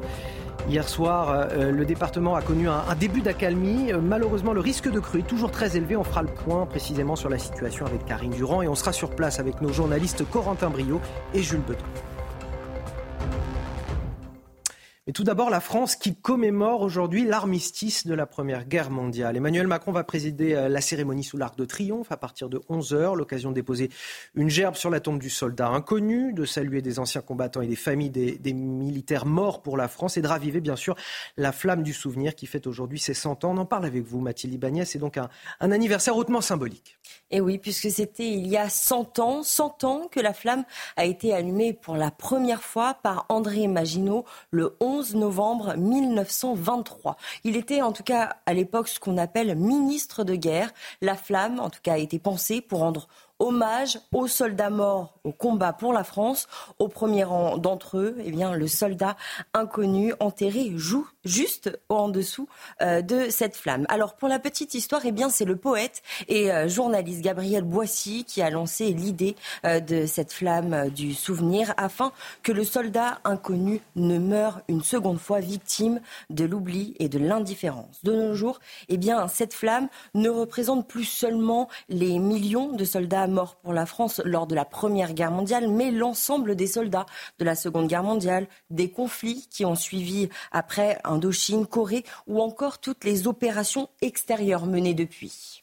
Merci euh, Mathilde. 100 ans, euh, ans d'histoire, mais aussi de tradition. Exactement, puisque euh, tous les 11 novembre, le président en exercice ravive la flamme. Et c'est Emmanuel Macron, euh, qui va donc le faire aujourd'hui dès 11h lors de cette traditionnelle euh, cérémonie. Il faut aussi savoir que euh, cette flamme eh bien, ne doit jamais jamais s'éteindre. Le reste du temps, chaque soir, 18h30 précisément, eh bien, elle est ravivée par des bénévoles sélectionnés par le comité de la flamme de la nation. Normalement, ce comité eh bien, est composé d'anciens soldats, mais depuis l'an 2000, le ravivage ne leur est plus seulement réservé. Des mairies, ou encore des écoles peuvent y participer. Il suffit pour elles, en tout cas, d'en faire la demande auprès du comité de la flamme. Ce soir, en tout cas, il y aura une cérémonie exceptionnelle à 18h, place de l'Étoile, pour célébrer les 100 ans avec un spectacle retraçant l'histoire de cette flamme de la nation. Cette cérémonie, c'est l'occasion pour de nombreux élus et, de militaires d'arborer ce bleuet de France, euh, aider ceux qui restent. C'est euh, l'objectif de cette association, justement, le bleuet de France, un fonds de dotation créé au lendemain de la Première Guerre mondiale qui vient en aide aux militaires blessés ou en, syndrome post-traumatique, aux familles des militaires morts ou encore aux victimes de terrorisme, à l'instar de Franck. Franck, un rescapé du Bataclan. Oui, aux premières euh, détonations, il se trouvait au bar. Huit ans plus tard, grâce au bleuet de France notamment, ce nordiste a retrouvé une vie presque normal. Son témoignage est recueilli au micro de Fabrice Elsner. Le récit est signé Michael Dos Santos. S'il n'a pas été blessé physiquement, Franck a été touché psychologiquement. Les scènes d'horreur du Bataclan remontent parfois à la surface. Le nordiste en garde également quelques séquelles. La sensibilité au bruit, hein, euh, c'est quelque chose de, terrible. Les couverts qui vont tomber, qui vont s'entrechoquer sur la sur la, une assiette, c'est voilà, tout ce qui n'est pas prévu, un feu d'artifice. Après ce traumatisme, celui qui se définit comme un survivant a dû se reconstruire. Qui tu étais, c'est aboli. On t'a tué en fait. On t'a tué, mais t'es encore en vie. Mais tout ce que tu étais avant, c'est fini. Pour se retrouver, ce musicien de profession a pu compter sur le soutien de sa famille, ses amis, mais aussi Bleuet de France. Créée à l'origine pour aider les blessés de la Première Guerre mondiale, l'association fournit aujourd'hui un soutien aux victimes de la guerre, mais aussi du terrorisme. Ses deux enfants sont devenus pupilles de la nation. Lui a reçu une aide morale et financière. On a donc enregistré euh, bah, cet album, voilà, Captain Boogie, avec 5-6 titres dessus. Et alors, euh, ce disque a une particularité, c'est qu'on a, on a enregistré une chorale, une chorale de rescapés. Et on l'a enregistré dans la fosse du Bataclan. Des chansons qui font écho au drame vécu au Bataclan, un projet qui sonne comme un dernier hommage aux personnes disparues. 90 copains qui sont restés là-bas. Il y a combien de familles endeuillées? Il y a combien d'orphelins? Alors, qu'est-ce que je peux faire d'autre que d'être heureux? On va donc continuer à parler du 11 novembre. J'ai le plaisir d'accueillir sur ce plateau le général Bruno Dari. Bonjour. Bonjour. Merci d'être avec nous ce matin. Vous êtes ancien président du comité de la flamme. Je voulais savoir, 100 ans plus tard, euh, quel est le sens encore de cette cérémonie aujourd'hui? La flamme, elle a, trois dimensions. Un, c'est la flamme du souvenir, puisque vous l'avez dit, le 11 novembre 1923, elle est allumée pour la première fois. C'est pour ne pas oublier que euh, si on vit aujourd'hui en France dans un monde euh, en paix hein, et en liberté, c'est grâce à ces combats combattants de la guerre de 14 qui sont morts, 1 400 000 morts, 1000 morts par jour. Bon, c'est un sacrifice qui est incompréhensible entre notre regard d'homme contemporain. On ne comprend pas ça. Hmm. Et pourtant, ils l'ont fait. Et puis, euh, comme dit tout à l'heure, ça a été dit tout à l'heure, euh, tous les morts après de la Deuxième Guerre mondiale, et des opérations extérieures, tous ceux qui sont. Donc c'est la flamme du souvenir pour ne pas oublier que euh, vivre en paix et vivre euh, dans un pays libre, ça a eu un coût. La deuxième, c'est la. Donc ça, c'est la flamme du souvenir. Après, c'est la flamme de la nation. Depuis un peu plus de dix ans, la flamme sur l'Arc de Triomphe a changé de nom. C'est flamme de sur l'Arc de Triomphe, tirée flamme de la nation. C'est l'ensemble de la nation. Et, comme l'a dit tout à l'heure, c'était dit tout à l'heure, tous les soirs, elle est ravivée. Alors, pendant très longtemps, c'était uniquement le monde combattant, les anciens combattants. Et puis, depuis, eh ben, depuis 10, 15, 20 ans, euh, il y a beaucoup d'élèves. Actuellement, il y a plus de collégiens qui viennent raviver la flamme que d'anciens combattants. Donc, c'est vraiment la flamme de la nation. Et puis, c'est la flamme de l'espérance parce que, eh ben, il ne faut pas oublier que chacun doit faire son devoir d'État pour que la France vive et qu'on continue à, vivre dans un pays en paix. Donc, ça, ça a été trois dimensions et qui sont rappelées chaque soir chaque soir, au moment du Raviva, il y a un, texte qui est lu pour rappeler euh, à tous ceux qui participent, donner un sens à cette cérémonie. Donc c'est important. La, flamme euh, et, l'endroit où elle se situe sous, l'arc de triomphe, c'est un, lieu de, cohésion pour euh, éviter toute oui, Le lieu, d'abord, il est, comme je le dis souvent, il est unique, il est magique, il est magnifique, il est mythique, il est mystique presque. Hein. c'est quand même euh, si, vous allez, je ne veux pas comparer, mais si vous allez en Angleterre, hein, c'est à la cathédrale de Westminster, c'est dans la cathédrale, quoi, ça se voit pas. Là, c'est quand même un endroit, c'est au cœur de Paris. Ça a été dit. Crois qu'il faut bien mesurer le, sacrifice qu'a fait la France à la Première Guerre mondiale. Et donc, quand il a été décidé de mettre un soldat, il y a eu des débats à la, Chambre. Certains voulaient le mettre au Panthéon.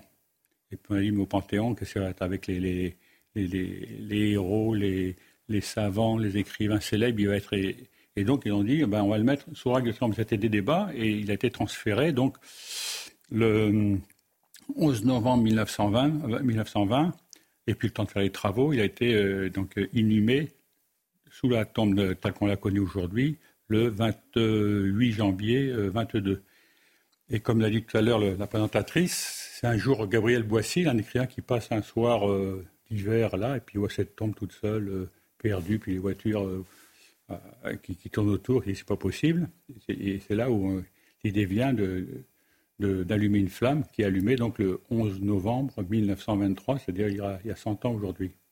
Général Bruno Dari, vous allez rester avec nous. On va faire un petit tour de table avec mes invités. Guillaume Bigot, l'importance du souvenir de cette commémoration dans un contexte très particulier, un contexte géopolitique compliqué qui rappelle aussi l'importance d'avoir une armée puissante pour toute grande nation finalement. C'est un symbole extrêmement puissant, d'abord parce que c'est sous l'arc de triomphe. Et quand vous passez sous l'arc de triomphe, vous voyez le, nom de toutes les batailles gagnées euh, par la France, et notamment des batailles napoléoniennes.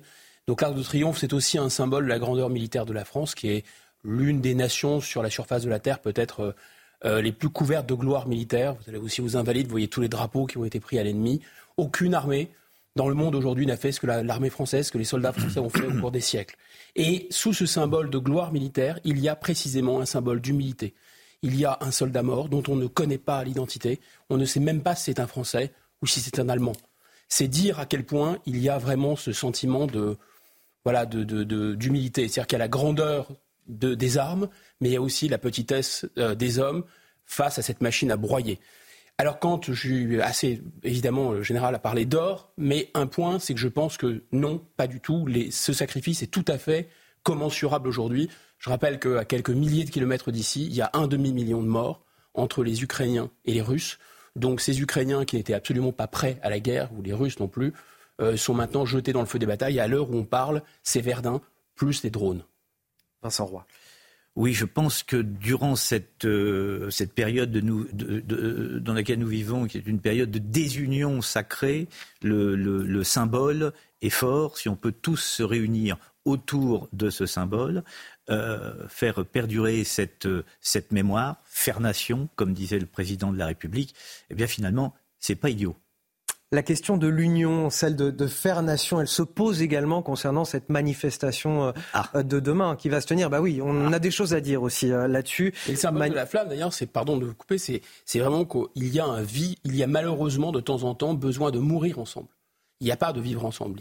Il n'y a pas de vivre ensemble s'il n'y a pas cette possibilité de se défendre ensemble. Parce qu'il faut rappeler aussi que la France a été attaquée en 14-18, exactement comme l'Ukraine est attaquée aujourd'hui. Et la question de, l'unité euh, qui euh, concerne le 11 novembre, mais tout aussi bien cette manifestation de, demain à haut risque, qui sera évidemment très encadrée. La, marche contre l'antisémitisme prévue à Paris, elle s'élancera depuis l'esplanade des Invalides à, 15h pour rejoindre le, Sénat en, fin d'après-midi, en début de soirée aux alentours de 19h. 3000 policiers et gendarmes seront mobilisés unités d'élite également.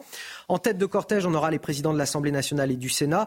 Quant à Emmanuel Macron, lui, il l'a annoncé, il ne participera pas à cette manifestation. Oui, alors tous les partis politiques ont répondu présent, à l'exception de la France insoumise. Jean-Luc Mélenchon a d'ailleurs tweeté hier soir Macron a raison. Cette soi-disant marche contre l'antisémitisme à l'appel de Meyer Habib, Le Pen, Zemmour, Braun-Pivet, Larcher fonctionne comme une manipulation, comme lui et moi. Ne vous laissez pas embobiner. Ayons confiance dans notre peuple. En France, les racistes n'auront jamais le dernier mot car la venue du Rassemblement euh, national embarrasse du côté de la majorité et de la gauche qui préfèrent ne pas défiler avec le parti alors que 71% des Français disent que tous les partis ont leur place dans cette marche selon un sondage IFOP. Comment faire nation, Vincent Roy, aujourd'hui en 2023 en France? Ah bah surtout quand, on écoute les propos de Jean-Luc Mélenchon. Oui, comment faire nation?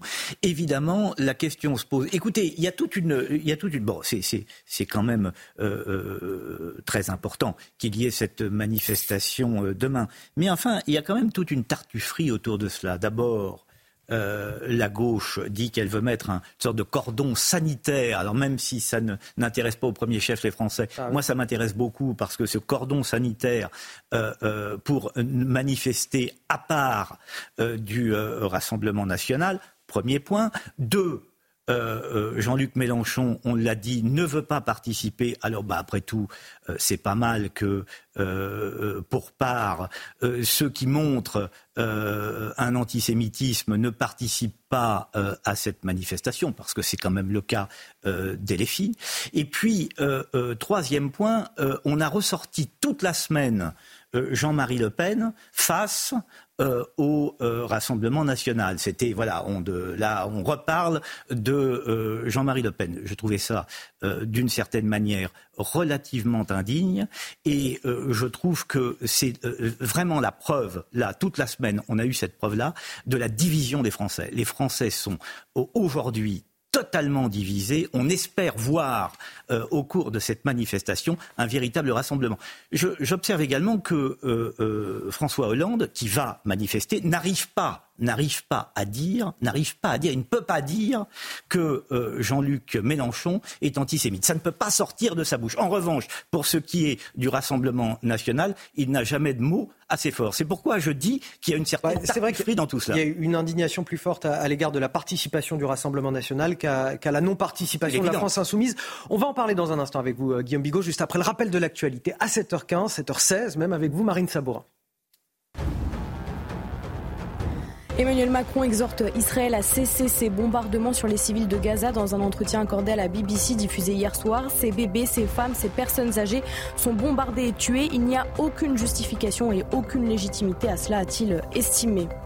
Plus de 6 Français sur 10 estiment qu'il y a trop d'étrangers extra-européens en France. C'est un sondage exclusif CSA pour CNews. 61% d'entre eux pensent qu'il faut stopper le regroupement familial. Et puis euh, le Sénat a terminé hier soir l'examen du projet de loi immigration. Il sera mis au vote ce mardi, un texte largement durci par les sénateurs comparé à la copie du gouvernement. Je suis heureux que ce texte soit adopté, même s'il n'est pas totalement celui du gouvernement. C'est félicité le ministre de l'Intérieur Gérald Darmanin. Quelle euh, triste petite bataille politique cette semaine autour de, ceux qui participent ou pas à cette euh, manifestation contre l'antisémitisme. Euh, Guillaume Bigot, qu'est-ce que vous en avez pensé de tout ça? Deux choses. D'abord, c'est une contradiction dans les termes, puisque ceux qui ont appelé, c'est-à-dire les, responsables et les présidents des deux assemblées, Gérard Larcher pour le Sénat et Yael Braun-Pivet pour l'Assemblée nationale, ne appartiennent pas au même parti. Et donc, c'était un appel transpartisan. Et moi, enfin, si on n'est pas capable euh, de marcher alors qu'il y a une recrudescence réelle de l'antisémitisme et, certains de nos compatriotes qui sont physiquement agressés et qu'on tient pour responsable de ce qui se passe à Gaza, bah, enfin, je sais pas, il faut rentrer chez nous, quoi. On n'a plus, enfin, pas, sur, sur, d'ailleurs, même pas sortir de chez nous. Donc ça, c'est le premier point. Et évidemment, ce sont les auteurs même de cette, euh, j'allais dire, de cette bonne idée et de cette euh, occasion de communion nationale qui ont qui l'ont abîmé eux-mêmes, en fait, qui l'ont gâché eux-mêmes, puisqu'ils ont euh, effectivement fait de la politique politicienne là-dessus. Et le deuxième point, c'est que le président de la République, euh, tout, à son, tout à son en même temps, c'est-à-dire euh, s'affranchissant allègrement du principe de non-contradiction, nous explique deux choses à l'égard de cette marche. Un, c'est un signe d'espérance et il encourage tous ceux qui vont marcher, mais deux, il n'y participera pas.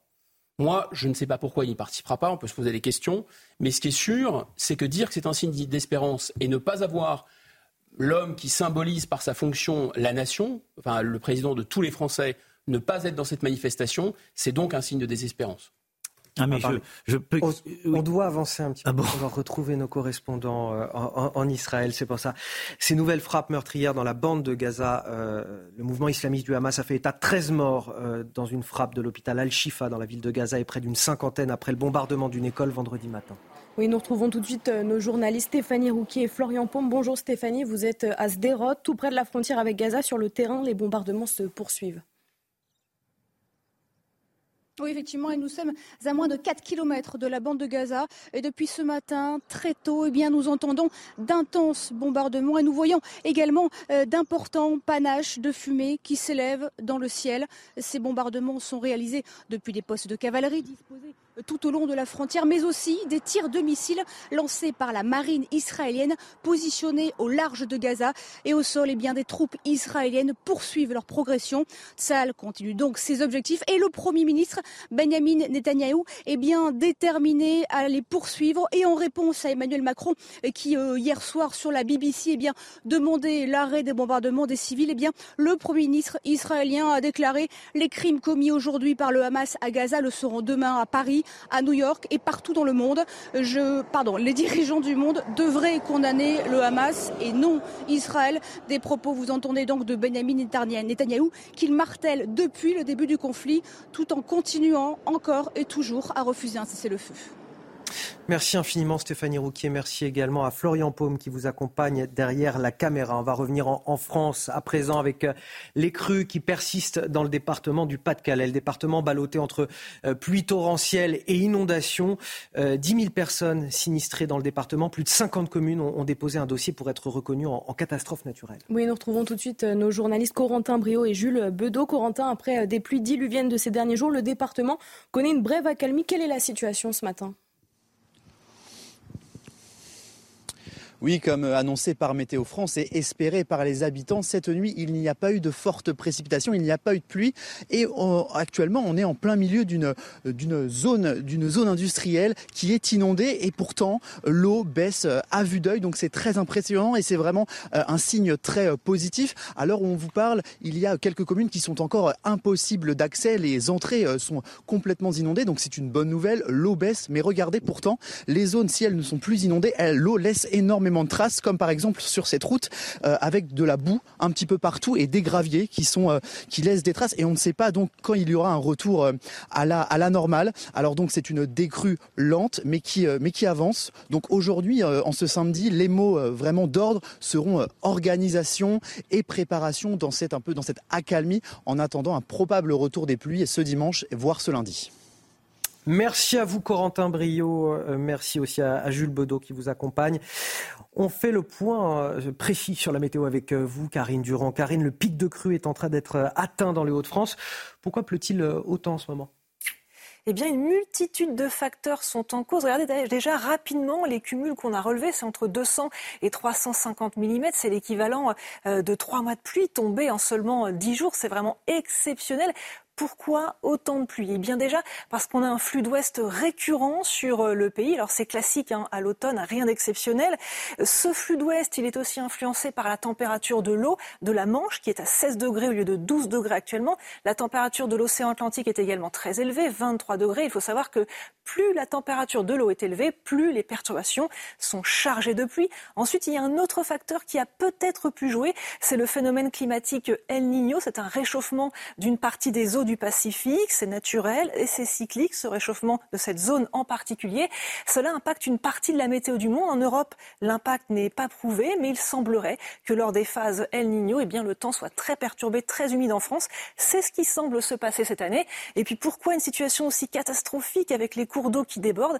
Eh bien, les nappes phréatiques de la région Hauts-de-France étaient les seules jusqu'à maintenant à être vraiment à un niveau élevé, donc elles ne pouvaient pas absorber ce trop plein d'eau. Les explications de, Karine Durand, merci à vous. On va marquer une courte pause. On revient dans un instant sur CNews avec tous mes invités pour décrypter l'actualité, notamment euh, le général Bruno Dari, ancien président du comité de la Flamme, pour évoquer euh, cette journée euh, mémorielle du 11 novembre, bien évidemment. On parlera également du projet de loi immigration qui a été examiné au Sénat jusqu'à hier soir. On vous dévoilera notre sondage CSA pour CNews. Y a-t-il trop d'étrangers extra-européens en France? La réponse dans un instant, juste après la pause. De retour sur le plateau de la matinale de week-end de CNews avec euh, tous mes invités pour décrypter l'actualité jusqu'à 9h. Voici euh, les titres de votre journal de 7h30. Euh, à la une, notre sondage CSA pour CNews que l'on vous révèle en exclusivité ce matin. 66% des Français estiment qu'il y a trop d'étrangers extra-européens en France, des Français qui attendent un, un durcissement des règles migratoires. Le Sénat a d'ailleurs terminé hier soir l'examen du projet de loi. Il a livré une version bien plus ferme que la copie initiale du gouvernement. Emmanuel Macron qui exhorte Israël à cesser ses bombardements sur les civils de Gaza, des propos qui interviennent au lendemain d'une conférence humanitaire organisée à, Paris. Nous écouterons la réaction du porte-parole de Tsahal. Nous aurons ensuite euh, l'analyse d'Harold Iman sur ce plateau. La France qui commémore aujourd'hui l'armistice de la Première Guerre mondiale. Emmanuel Macron va, présider la cérémonie sous l'arc de triomphe dès 11h. Il sera comme chaque année accompagné d'anciens combattants, des soldats souvent très marqués par l'expérience des combats. Le Bleuet de France leur vient en aide pour surmonter les traumatismes. Nous serons à 7h45 avec Patrick Rem, justement président de l'association Le Bleuet de France, pour en parler. On commence tout d'abord avec euh, le Sénat qui a terminé hier soir l'examen du projet de loi immigration.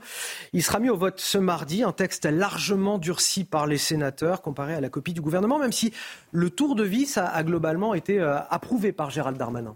Oui, alors euh, cette version plus ferme des sénateurs fait-elle écho aux attentes des Français? Avec Mathilde Ibanez, on vous révèle ce matin notre sondage exclusif CSA pour CNews. Mathilde, on apprend que plus de 6 Français sur 10 estiment qu'il y a trop d'étrangers extra-européens en France. Exactement, Marine. À la question y a-t-il trop d'étrangers extra-européens en France? La réponse pour les plus de 1000 sondés à ce sondage CSA pour CNews, eh bien, est oui à 66% contre 33% de non. Alors, dans euh, le détail, selon la proximité politique, la réponse, eh bien, n'est pas la même. Par exemple, pour la droite, ils sont 88% à trouver qu'il y a trop d'étrangers extra-européens. En France, pour le centre, 66% de oui contre 33% de non. Et pour euh, la gauche, eh bien, la tendance s'inverse. 38% de oui contre 61% de non. En ce qui concerne eh bien, le regroupement familial, 61% des Français sont pour sa suppression. En fonction du parti politique, eh bien, ce sont les sympathisants de gauche qui sont le plus opposés à cette suppression, à 66% contre 33% de oui. À l'inverse, eh bien, le centre ne se prononce pas en faveur à 66% contre 33%. Et enfin, la droite, 86% des Français sont favorables contre 14%. Selon ce sondage CSA pour CNews, il faudrait également durcir les critères de naturalisation des étrangers. En tout cas, c'est la réponse majoritaire des Français. Ils sont 76% à en être favorables contre 23%. Dans le détail, eh bien, les avis ne sont pas les mêmes en fonction euh, de votre proximité politique, puisque pour le centre, 82% des Français sondés sont favorables à cette mesure contre 18%. La droite, elle, affiche une réponse claire, 92% de oui contre 8% de non. Et enfin, la gauche, elle, est divisée, c'est 50-50. Merci à vous, euh, Mathilde Ibanez, pour ces euh, explications. On en parler avec euh, Vincent Roy autour de cette table. 66% de Français qui estiment qu'il y a trop d'étrangers extra-européens. 61% qu'il faut stopper le regroupement familial. 76% qu'il faut durcir les règles de naturalisation des étrangers. On a des Français qui sont en faveur très clairement d'un durcissement euh, des règles euh, sur euh, l'immigration. Est-ce que les élus de la nation vont être en capacité de répondre à ces attentes des Français? Je dis ça parce que là, peut-être que les sénateurs ont, durci ce projet de loi. En attendant, ça va arriver à l'Assemblée nationale le 11 décembre prochain. Et là, ça va être une autre affaire. Ah oui, ça va être une toute autre affaire. Écoutez, d'abord, ce qu'il faut noter, c'est que les Français ont du bon sens. Déjà, la semaine dernière, un autre sondage issu du Parisien nous indiquait que 77% des Français pensaient que les étrangers étaient mal intégrés, 80% que les décisions étaient mal appliquées à leur sujet lorsqu'ils commettaient euh, des exactions, que 87% euh, d'entre eux pensaient qu'il faut changer les lois au sujet de l'immigration et 78% qu'il faut, pour cette question d'immigration, un référendum, ce qui reviendrait à modifier l'article 11 de la Constitution. Donc les Français se rendent compte qu'il y a un vrai problème avec cette immigration massive.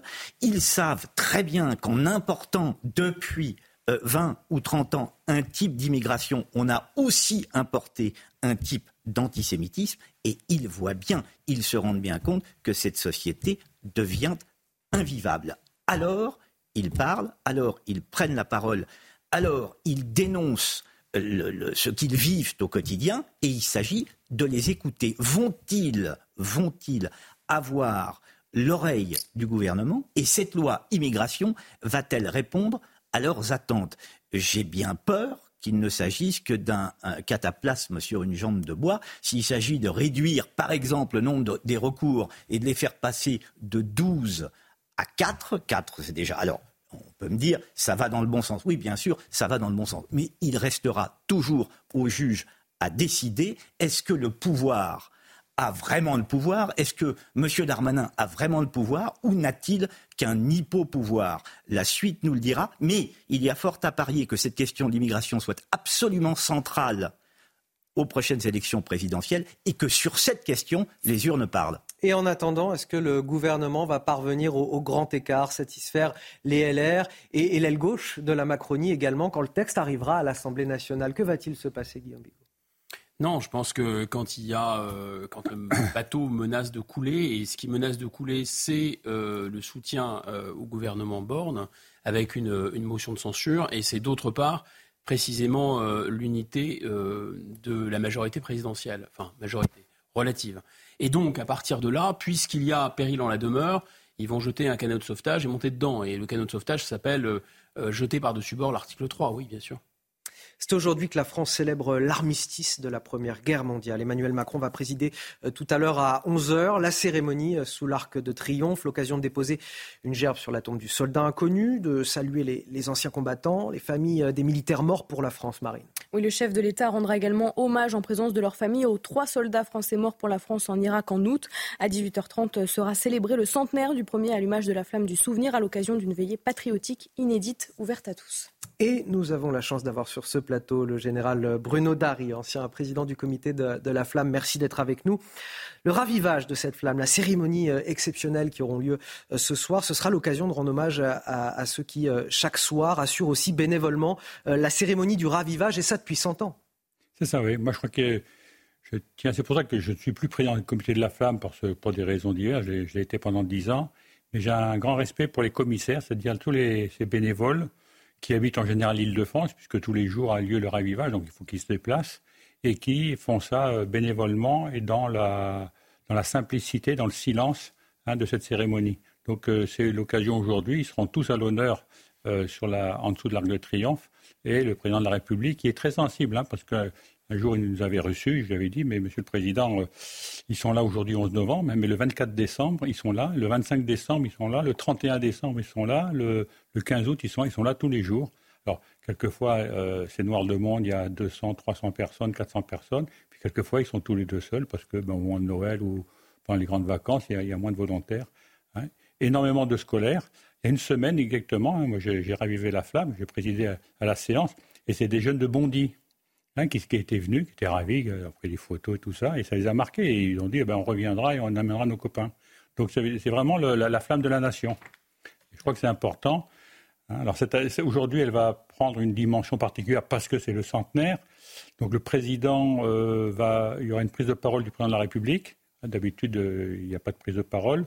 La dernière fois qu'il y a eu une prise de parole sous la flamme, le 11 novembre, moi j'étais gouverneur militaire de Paris à l'époque, c'est Angela Merkel qui a pris la parole attendez, Angela Merkel, euh, venant d'Allemagne, le 11 novembre, la victoire de la France sur l'Allemagne, elle était émue. Moi, elle était à côté de moi, je la voyais, elle prenait la parole. C'était très, un, très beau moment. Hein. Ça doit être 2009 ou 2010, je ne sais plus. Mais donc, euh, il y aura une prise de parole du président, un passage de rafale au-dessus, et puis tous les commissaires à la flamme seront là. Et puis ce soir, une, une, avec une flamme zone et puis toute une, cérémonie, un, un, spectacle de projection sur l'Arc de Triomphe pour, pour évoquer ce centième anniversaire. Et depuis 100 ans, depuis 100 ans, y compris pendant la Deuxième Guerre mondiale, hein, le, le, flamme a été ravivé tous les soirs. Avec, pendant la Deuxième Guerre mondiale, le 11 novembre 40, où les étudiants de Paris ont été ravivés la flamme au nez à la barbe des Allemands, qu'après il y a une, chasse à l'homme, etc. Et après il y a une, association des anciens étudiants qui ont ravivé la flamme ce 11 novembre 40 journée spéciale sur CNews, donc consacrée à, ces commémorations du 11 novembre 1918, à suivre bien sûr en direct l'armistice de la Première Guerre mondiale. C'est justement après cette guerre, en 1920, qu'a été euh, créée l'association du Bleuet de France. Le Bleuet de France, c'est ce que je porte sur ma veste, un, symbole très fort, une association qui, depuis plus d'un siècle, désormais, euh, vient en aide aux soldats blessés et à leurs familles. Nous sommes en direct avec Patrick Rem. Bonjour, vous êtes euh, président de cette association, le Bleuet de France. Merci d'être avec nous ce matin. Euh, expliquez-nous justement de, quelle façon euh, vous venez en aide aux blessés de guerre aujourd'hui. Oui, euh, bonjour, merci de prendre mon avis sur cette question et de me permettre d'exprimer un peu, d'une manière plus précise, ce qu'est le bleuet de France. En fait, l'histoire après la Première Guerre mondiale, très 1916 d'ailleurs plus exactement, une association s'est créée spontanément à l'institution des Invalides pour créer le Bleuet de France, où les anciens fabriquaient à partir de tissus et de papier des petites fleurs qu'ils vendaient sur la place publique afin d'agrémenter un peu le, je dirais, le, côté social qui n'était pas très brillant à l'époque-là. Donc ce bleuet a continué pendant un siècle, comme vous l'avez dit, à s'épanouir. Et aujourd'hui, donc, les quêtes étaient organisées dans les grands moments euh, de commémoration, comme le 11 novembre, le 14 juillet, le 8 mai aussi. Et ces sommes récoltées permettaient donc de, à l'Office national des anciens combattants, via l'association du Bleuet, de participer et de soutenir ces œuvres sociales en faveur des anciens combattants blessés, euh, nécessiteux, des veuves de guerre. Aujourd'hui, des veuves de guerre, il y en a à peu près 680, 680 000. Donc on appelle ça les conjoints survivants. Donc les, on parle de 14-18 bien sûr, de plusieurs guerres qui ont suivi après, et ensuite aujourd'hui par exemple les opérations extérieures qui nous fournissent aussi, si je puis dire, leur lot de, blessés. Mais justement, les blessés de guerre, ça, représente combien de personnes en France aujourd'hui? Alors ça, les, blessés militaires, c'est 2600 personnes. Et, la suite s'ajoute pour l'Office national des anciens combattants et le Bleuet, les victimes du terrorisme qui sont au nombre aujourd'hui de 4450. Comment vous venez en, aide concrètement à ces blessés et à leurs familles? Alors, nous, au Bleuet de France, nous nous occupons de la collecte de fonds et ces fonds sont reversés principalement à l'ONAC-VG, à l'Office national des anciens combattants, pour justement euh, contribuer à ces, à ces œuvres sociales vis-à-vis des anciens combattants et, des victimes du terrorisme. Merci beaucoup, euh, Patrick Rem, président du Bleuet de France, euh, d'avoir accepté notre invitation ce matin sur CNews pour je nous parler. Je peux peut-être rajouter juste une bricole. Le Bleuet est à l'ordre du jour. Je vous en prie, je vous en prie. L'ancienne version, l'ancienne version est arrivée à, à, évolution à partir de la fin de l'année dernière, plus précisément du 1er janvier 2023 l'ancienne formule qui était sous l'égide de l'ONAC de France s'est détachée de cette tutelle pour lui permettre de, pour lui permettre de profiter du mécénat des grandes entreprises, par exemple, ce qui avant n'était pas possible de par la structure administrative du Bleuet. Merci Patrick Rem. Nous avons de belles, euh, nous avons l'ambition de, de, collecter dix fois plus de, de fonds que nous le faisions auparavant en tout cas, voilà, euh, qui, qui, souhaite peut euh, participer à vos collectes de fonds. Merci infiniment, euh, Patrick Rem, président du Bleu de France, d'avoir accepté de témoigner sur notre antenne ce matin. Tout cela, bien sûr, ces commémorations qui arrivent dans un contexte bien particulier, celui du conflit au Proche-Orient. Emmanuel Macron exhorte Israël a cessé ces bombardements euh, sur les civils de Gaza dans un entretien accordé à la BBC et diffusé hier soir. Ces bébés, ces femmes, ces personnes âgées, dit-il, sont bombardés et tués. Il n'y a aucune justification et aucune légitimité à, cela. Voilà les propos euh, du chef de l'État. Oui, des propos qui interviennent au lendemain d'une conférence humanitaire organisée à Paris à son initiative, au cours de laquelle le chef de l'État a appelé à un cessez-le-feu. Écoutez la réaction du porte-parole de l'armée israélienne. Euh, la France est un pays ami d'Israël. Monsieur Macron est un ami d'Israël. Maintenant, ce que je peux dire à la France et aux autorités françaises au plus haut niveau, c'est qu'Israël ne veut pas et n'a pas voulu et ne, voudra pas faire la guerre au peuple palestinien. Ce soir, nous sommes face à plusieurs fronts, je le rappelle, Gaza, mais également le Nord avec leur Hezbollah qui bombarde tous les jours Israël et qui attaque Israël. Eh bien, dans cette guerre-là, on ne peut pas, nous, se permettre de faire quelques éliminations ciblées et c'est tout. Il y a des morts, c'est vrai, mais aujourd'hui, il y a des morts israéliens, il y a des morts gazaouis, et le responsable de cette guerre, c'est le Hamas. C'est l'Iran qui est derrière ça, c'est pas Israël. Le décryptage de la situation avec Harold Iman sur ce plateau. Euh, Harold, il n'est évidemment pas question d'un cessez-le-feu pour le Premier ministre Benjamin Netanyahou. Euh, est-ce qu'il y a un début de brouille entre Israël et les Occidentaux? Elle est, très feutrée, mais elle existe. Euh, déjà, on l'a entendu de la bouche d'Emmanuel Macron, c'est injustifiable, ces bombardements. Euh, donc euh, c'est une façon de dire euh, votre plan militaire, nous n'en voulons pas. parce que le plan militaire de Benjamin Netanyahu, c'est d'arriver jusqu'au cœur du QG de Hamas, où qu'il se trouve, sous un hôpital, sous un dispensaire, sous une école, peu importe. Donc, contradiction totale. Aux États-Unis, on commence à suivre la même voie. Joe Biden avec moins d'insistance, mais il commence à parler de ça. Euh, pareil en, Grande-Bretagne. Donc voilà, il y a cette espèce de mouvement, mais Netanyahu se presse de finir son, son offensive parce qu'il sait qu'il n'a plus que quelques jours avant que cela coince. Et pourquoi cela coincerait? Parce que pour Emmanuel Macron et d'autres, il faut maintenir les pays arabes modérés un peu dans, la, dans le camp euh, de la, je ne sais pas, de, de, occidentale. Et l'Arabie saoudite commence à ne pas bien supporter cette situation, euh, l'Égypte, la Jordanie, le Qatar. Donc voilà un petit peu pourquoi, mais tout ceci n'est pas assorti d'une menace claire. La France ne va pas cesser de soutenir Israël par ailleurs. Je vais faire réagir mes invités à, à tout ça. Tout d'abord à 7h45, le rappel de l'actualité, Marine Sabourin. Le département du Pas-de-Calais est toujours en vigilance rouge crue et vigilance orange pour les pluies et inondations. 10 000 personnes sont sinistrées dans le département et plus de 50 communes ont déposé un dossier pour être reconnues en catastrophe naturelle. Le jugement de l'influenceuse ayant ironisé dans un post sur un réseau social sur la mort d'un bébé israélien est renvoyé au 22 novembre. Placée en garde à vue pour apologie du terrorisme jeudi, l'influenceuse Warda A devait être jugée en comparution immédiate hier. En attendant, l'influenceuse a été euh, placée sous contrôle judiciaire.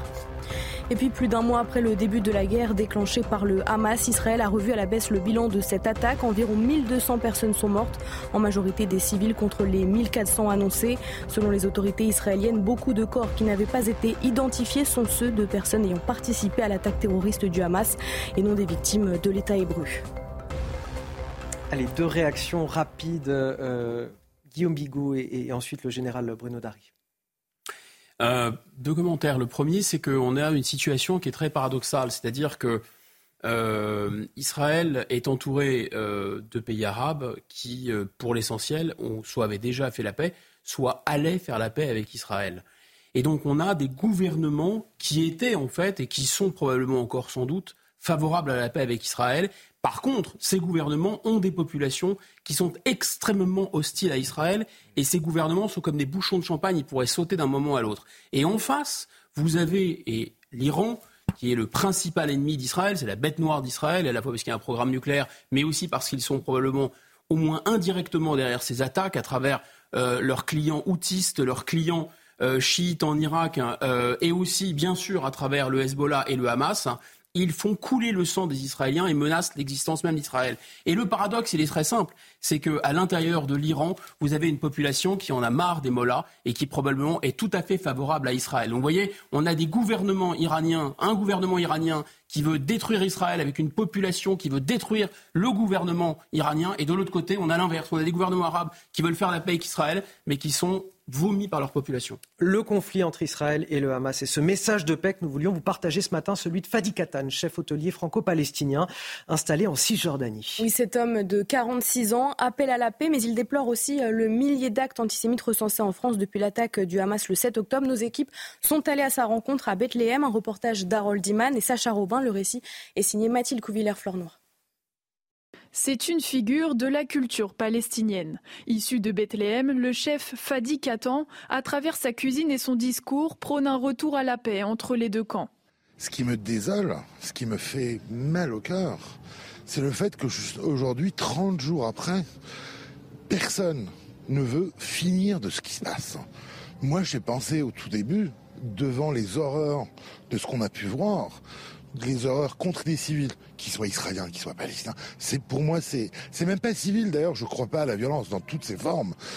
Je me suis dit, mais il faut qu'il y ait un moment, quelqu'un de courageux, de ces leaders du monde, qui puisse dire, on arrête. Français du côté maternel, Fadi Katan est consterné par les actes antisémites qui touchent la France actuellement. Je déplore ce que je vois en France aujourd'hui, où le conflit israélo-palestinien, les massacres qu'il y a en ce moment ici, sont importés en France dans une logique complètement différente. Il faut arrêter les attaques antisémites. Il faut arrêter les attaques contre les musulmans en France parce que ça n'a rien à voir avec ce qui se passe aujourd'hui sur le terrain. Depuis le début de la guerre, Fadi Katan n'a pas pu rouvrir son établissement. Allez, on finit ce journal avec un mot de sport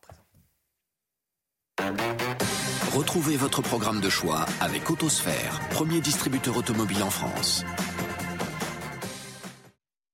Alors, un petit peu plus de six mois des Jeux Olympiques, la France se prépare à la lutte anti-dopage. Objectif former des agents pour contrôler et dépister efficacement les athlètes. Environ 300 agents seront mobilisés. Oui, condition euh, sine qua non exercer une profession médicale ou être officier de police judiciaire et parler euh, anglais. Benjamin Brito a assisté à l'une de ces formations. Regardez. If you could open the box, please. Hinges open on that side. Take everything out and let's just check all of the numbers. Les consignes sont pointilleuses, quasi millimétrées. Il faut dire que ce matin-là, c'est un moment crucial qui se joue en vue des JO 2024. Well,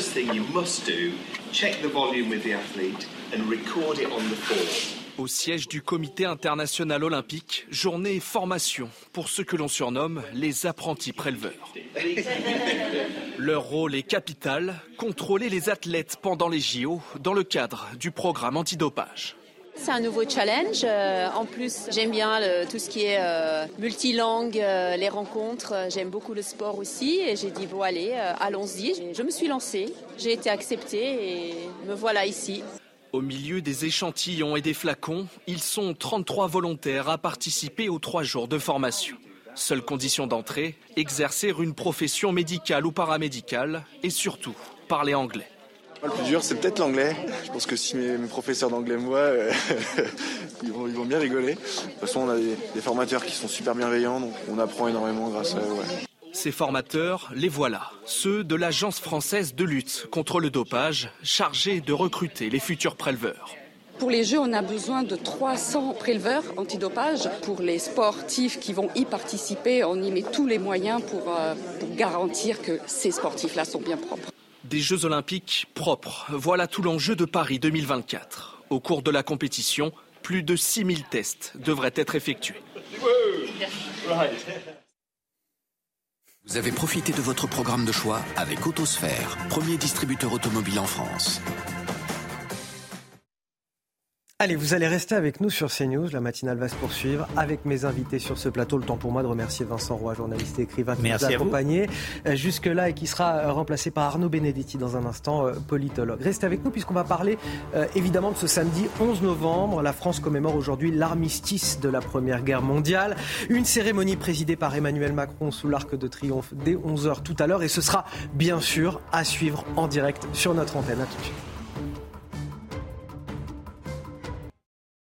La météo avec Wurtmodif, spécialiste des vêtements de travail et chaussures de sécurité. Wurtmodif, sur vous tout le temps. La météo avec Mystérieux Repulpant, le sérum anti-âge global au venin de serpent par Garantia. Alors que se passe-t-il dans le ciel de votre samedi 11 novembre? On voit ça tout de suite avec la météo de Karine Durand. Karine, euh, le retour d'un temps plutôt ensoleillé aujourd'hui. Oui, beaucoup moins de pluie, mais attention, les crues peuvent quand même se prolonger, notamment euh, sur les Hauts-de-France, en particulier sur le Pas-de-Calais, toujours placé en vigilance rouge pour des crues exceptionnelles, mais également du côté du département du Nord, placé en vigilance orange pour les crues aussi, tout comme la Vendée ou encore euh, la Charente-Maritime, avec encore ici un risque de crue partout ailleurs. Attention à la vigilance jaune tout de même pour le risque d'inondation également. Il y a beaucoup moins de pluie, hein, c'est laquelle aujourd'hui entre deux perturbations. On a même un petit peu de soleil. Il faut en profiter. Ça ne va pas durer euh, longtemps. Une petite poche de soleil, notamment sur euh, le Pas-de-Calais. Enfin, quelques éclaircies aussi sur la Provence-Alpes-Côte d'Azur. Et puis, parfois quelques averses sur le bassin parisien, la région Grand Est, mais elles restent euh, assez faibles et entrecoupées d'éclaircies. Par contre, on a une nouvelle perturbation qui remonte d'Espagne, qui atteint les Pyrénées et qui va remonter tout au long de l'après-midi sur l'arc atlantique avec des pluies continues, mais des pluies assez faibles dans l'ensemble. Un petit peu de neige en montagne possible, à l'est en particulier, au-delà de 900 à 1000 mètres, et quelques belles éclaircies quand même, passagères, euh, du côté de la Normandie et bien sûr de la Provence-Alpes-Côte d'Azur. Attention au vent qui se renforce nettement euh, entre euh, le sud-est et la Corse, avec quelques averses aussi possibles en Corse. Les températures ce matin sont fraîches. Le ressenti est vraiment frais sur la moitié nord du pays. À peine 3 degrés pour la pointe bretonne, 6 à Paris, 2 à 5 degrés entre la Haute-Loire ou encore euh, l'Aveyron et au cours de l'après-midi, les valeurs sont à peine de saison, parfois un petit peu en dessous. 15 euh, à Bordeaux, 21 en direction euh, de Bastia et 10 pour Nancy. C'était la météo avec Mystérieux Repulpant, le sérum anti-âge global au venin de serpent par Garantia. C'était la météo avec Wurtmodif, spécialiste des vêtements de travail et chaussures de sécurité. Wurtmodif, sur vous tout le temps.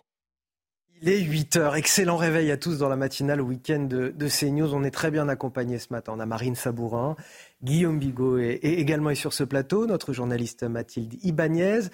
On a le général Bruno Dari pour parler évidemment de cette journée exceptionnelle du 11 novembre et Arnaud Benedetti qui nous a rejoint sur ce plateau. Bonjour Arnaud. Bonjour à vous. Rédacteur en chef de la revue politique et parlementaire. Voici tout de suite les titres de votre journal de 8 heures à la une. Samedi 11 novembre, la France commémore aujourd'hui l'armistice de la Première Guerre mondiale. Une cérémonie présidée par Emmanuel Macron dès 11 heures. Une édition spéciale à suivre sur CNews.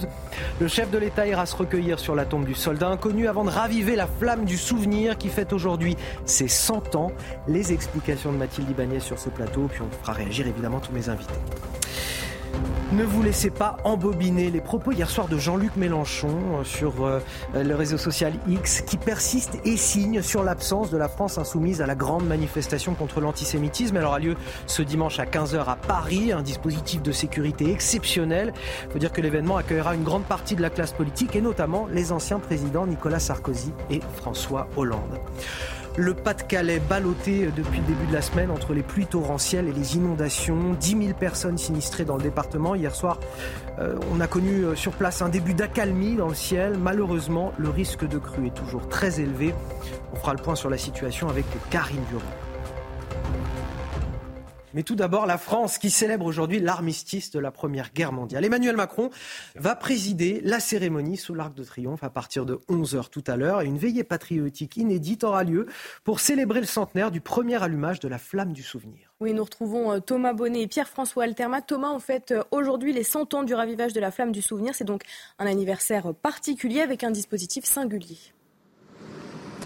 Oui, quelques aspects inédits lors de cette euh, cérémonie du 11 novembre qui se met en place. Le périmètre de sécurité est en train d'être installé ici euh, sur la place de l'Étoile où va donc se dérouler cette cérémonie à partir de 11h avec donc quelques spécificités? Parce que vous l'avez dit, nous commémorons les 105 ans de l'armistice mais les 100 ans du premier allumage de la flamme sous l'Arc de Triomphe. C'était le 11 novembre 1923 et donc à cette occasion, le chef de l'État a décidé de prononcer quelques mots, une courte allocution lors justement du ravivage de la flamme. Alors l'Elysée indique que c'est pour justement transmettre notamment aux jeunes générations le souvenir et l'importance, la symbolique de cette euh, flamme. Évidemment, il devrait aussi être question euh, de l'actualité, même si là encore, l'Elysée indique que la décision du chef de l'État de prendre la parole avait été actée avant euh, le début du conflit au Proche-Orient. Autre spécificité lors de cette journée du 11 novembre, c'est une veillée patriotique qui aura lieu ce soir à partir de 18h30. Pourquoi 18h30 Eh bien parce que c'est précisément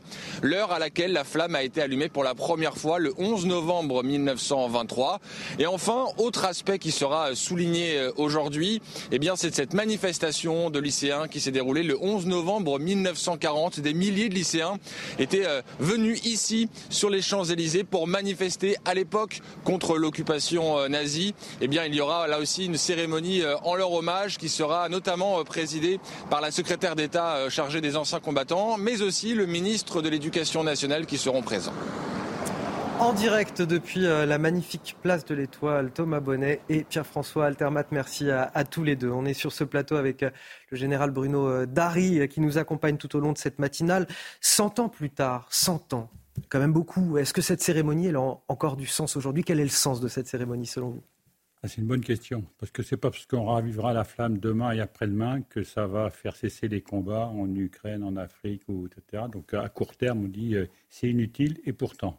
Et pourtant, euh, jamais on a autant de, personnes qui viennent participer chaque soir, des collégiens, des étudiants, des, anciens militaires, mais des, des, conseils municipaux, etc. Parce que je crois que c'est important de ne pas oublier que... Euh, alors c'est vrai que euh, sur le territoire national, on vit en paix depuis euh, deux générations, hein, et on ne sait pas ce que c'est que la guerre, mais ne pas oublier que euh, la France a été en, guerre et des guerres totales hein, qui ont fait des, millions de morts, que et que tout et que cette, cet acquis, il ne faut pas l'oublier, et faut donc il faut être vigilant, et il faut être uni sur le plan national.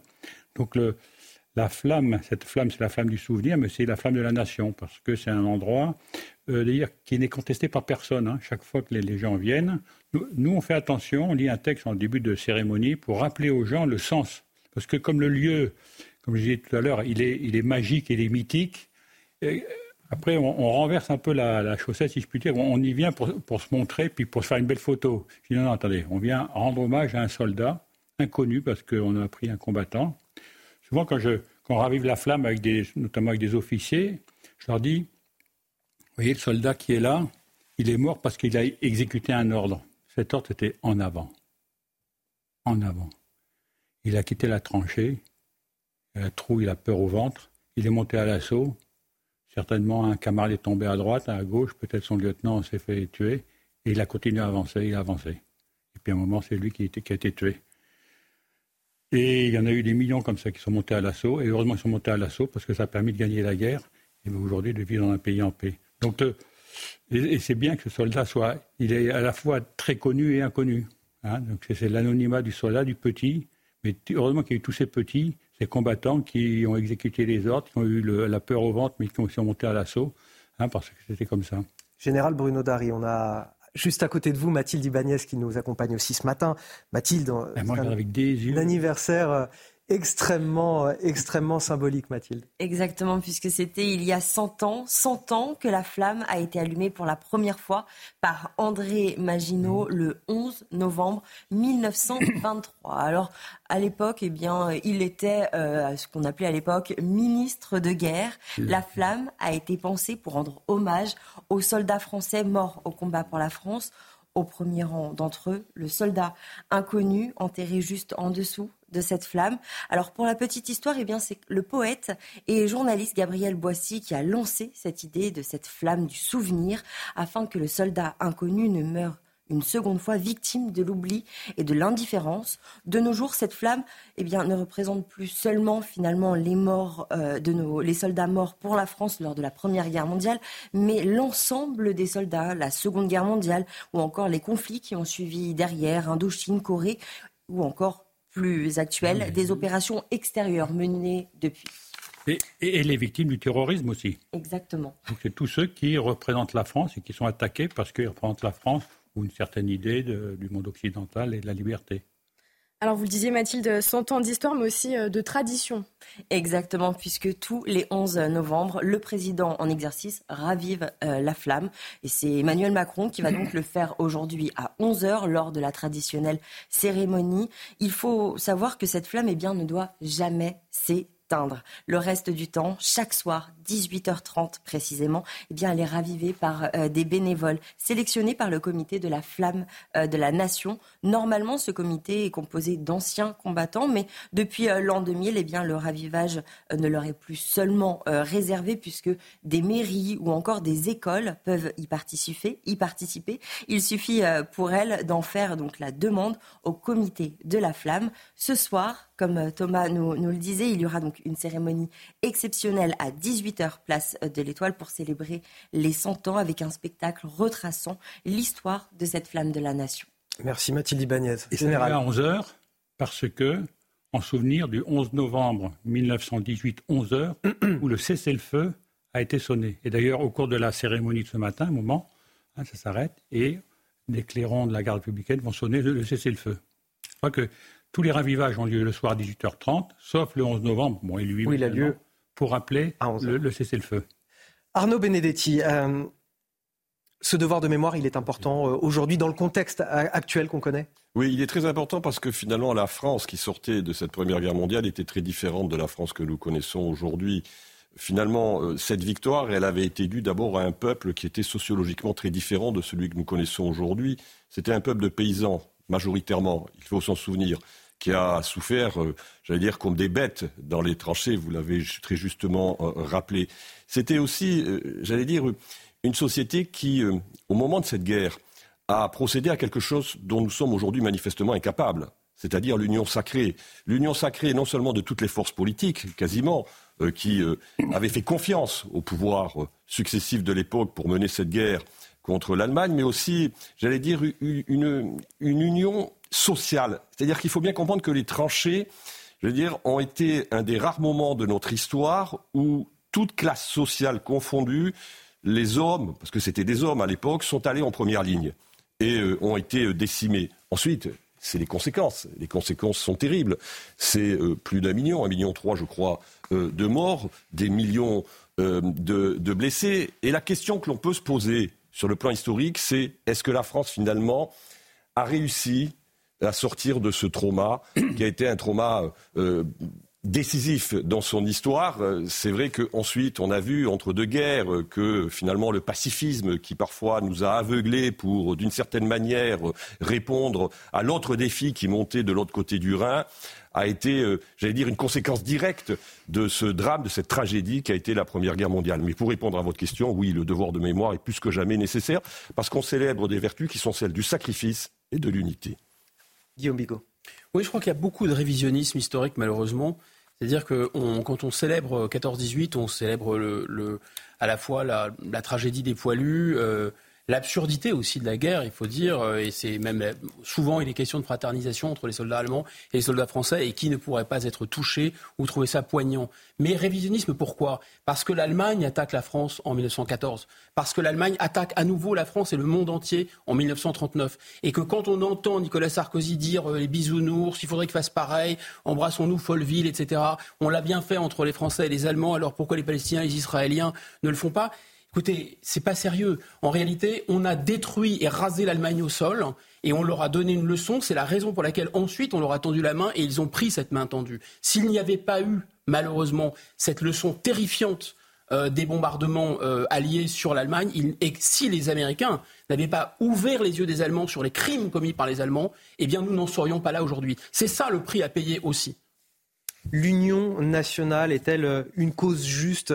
Euh, On aura peut-être un, début de réponse demain avec ce qui va se passer dans, les rues de Paris. Cette euh, manifestation à haut risque qui sera évidemment très encadrée. La marche contre l'antisémitisme prévue demain à Paris, elle s'élancera depuis l'esplanade des Invalides à, 15h pour rejoindre le, le, Sénat en début de soirée aux alentours de 19h. 3000 policiers et gendarmes mobilisés.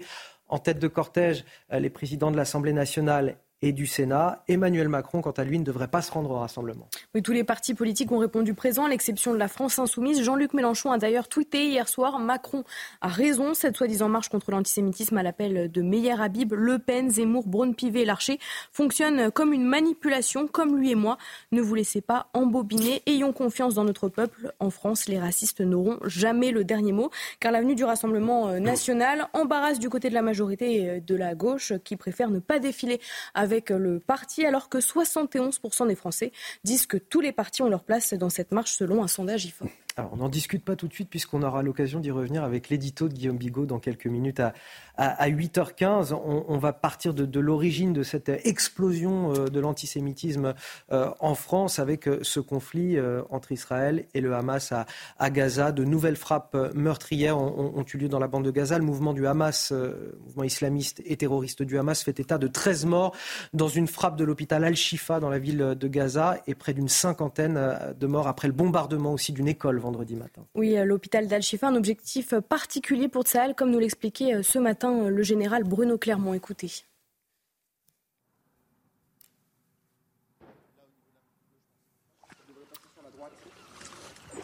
Attends, je, faut dans la, la stratégie euh, qu'a développée Tsahal, puisque cet hôpital abrite en surface, mais également surtout en souterrain, le quartier général euh, du commandement des forces euh, miliciennes du Hamas. Donc c'est vraiment l'objectif prioritaire, c'est décapiter les chefs du Hamas. ça, a commencé à le faire. C'est vraiment là où c'est tragique. Les civils dans un hôpital, qui est le lieu dans lequel la misère humaine est rassemblée et la protection doit être assurée, eh bien, vont être victimes de ces attaques. Enfin, moi, je reste persuadé que euh, ne cherche pas à bombarder les civils, les vieillards, les femmes et les enfants. Euh, cherche à éradiquer euh, le Hamas et le Hamas utilise ces femmes, ces vieillards, ces enfants comme des boucliers humains pour mener ses actions. Sans plus tarder, on trouve nos envoyés spéciaux Stéphanie Rouquier, Florian Paume. Bonjour Stéphanie, vous êtes actuellement à Sderot, tout près de la frontière avec Gaza. Et sur le terrain, encore ce matin, les bombardements se poursuivent. Oui, effectivement, nous sommes à moins de 4 km de la bande de Gaza. Et depuis ce matin, nous entendons d'intenses bombardements et nous voyons s'élever dans le ciel d'importants panaches de fumée. Et ces bombardements sont réalisés depuis des postes de cavalerie et qui se trouvent tout au long de la frontière. Et justement, eh bien, il y a un de ces postes de cavalerie qui se trouve derrière nous. Et nous pouvons voir cinq chars qui sont positionnés ici et ils tirent régulièrement des obus de mortier sur des cibles stratégiques du Hamas, des bombardements aussi réalisés par la marine israélienne positionnée au large de Gaza et au sol, eh bien, les troupes israéliennes poursuivent leur progression. Tzal continue donc ses objectifs, comme vous voyez, et le Premier ministre Benjamin Netanyahou est bien déterminé à les poursuivre en, réponse à Emmanuel Macron qui, euh, hier soir, euh, sur la BBC, a déclaré qu'il fallait arrêter ces bombardements sur les civils. Eh bien, le Premier ministre israélien a déclaré les crimes commis aujourd'hui par le Hamas à Gaza le seront demain à Paris, à New York et partout dans le monde. Les dirigeants du monde devraient condamner le Hamas et non Israël. Des propos donc que le Premier ministre ministre Benjamin Netanyahou euh, martèle depuis le début du conflit, tout en refusant encore et toujours tout cessez-le-feu. Stéphanie Rouquier et Florian Paume en, direct de Sderot en Israël à, seulement 4 km de la bande de Gaza. Merci à, à tous les deux. À 7h16, bientôt 7h17 sur CNews, le rappel de l'actualité signé Marine Sabourin. Emmanuel Macron exhorte Israël à cesser ses bombardements sur les civils de Gaza dans un entretien accordé à la BBC diffusé hier soir. Ces bébés, ces femmes, ces personnes âgées sont bombardés et tués. Il n'y a aucune justification et aucune légitimité à cela, a-t-il estimé. Plus de 6 Français sur 10 estiment qu'il y a trop d'étrangers extra-européens en France. C'est un sondage exclusif CSA pour CNews. 61% d'entre eux pensent qu'il faut stopper le regroupement familial. Et puis euh, le Sénat a terminé hier l'examen du projet de loi immigration. Il sera mis au vote euh, ce mardi, un texte largement durci par les sénateurs comparé à la copie du gouvernement. Je suis heureux que ce texte soit adopté, même s'il n'est pas totalement celui du gouvernement. C'est félicité euh, Gérald Darmanin. Et tout de suite, à 8h17 sur CNews, c'est l'heure de l'édito de Guillaume Bigot.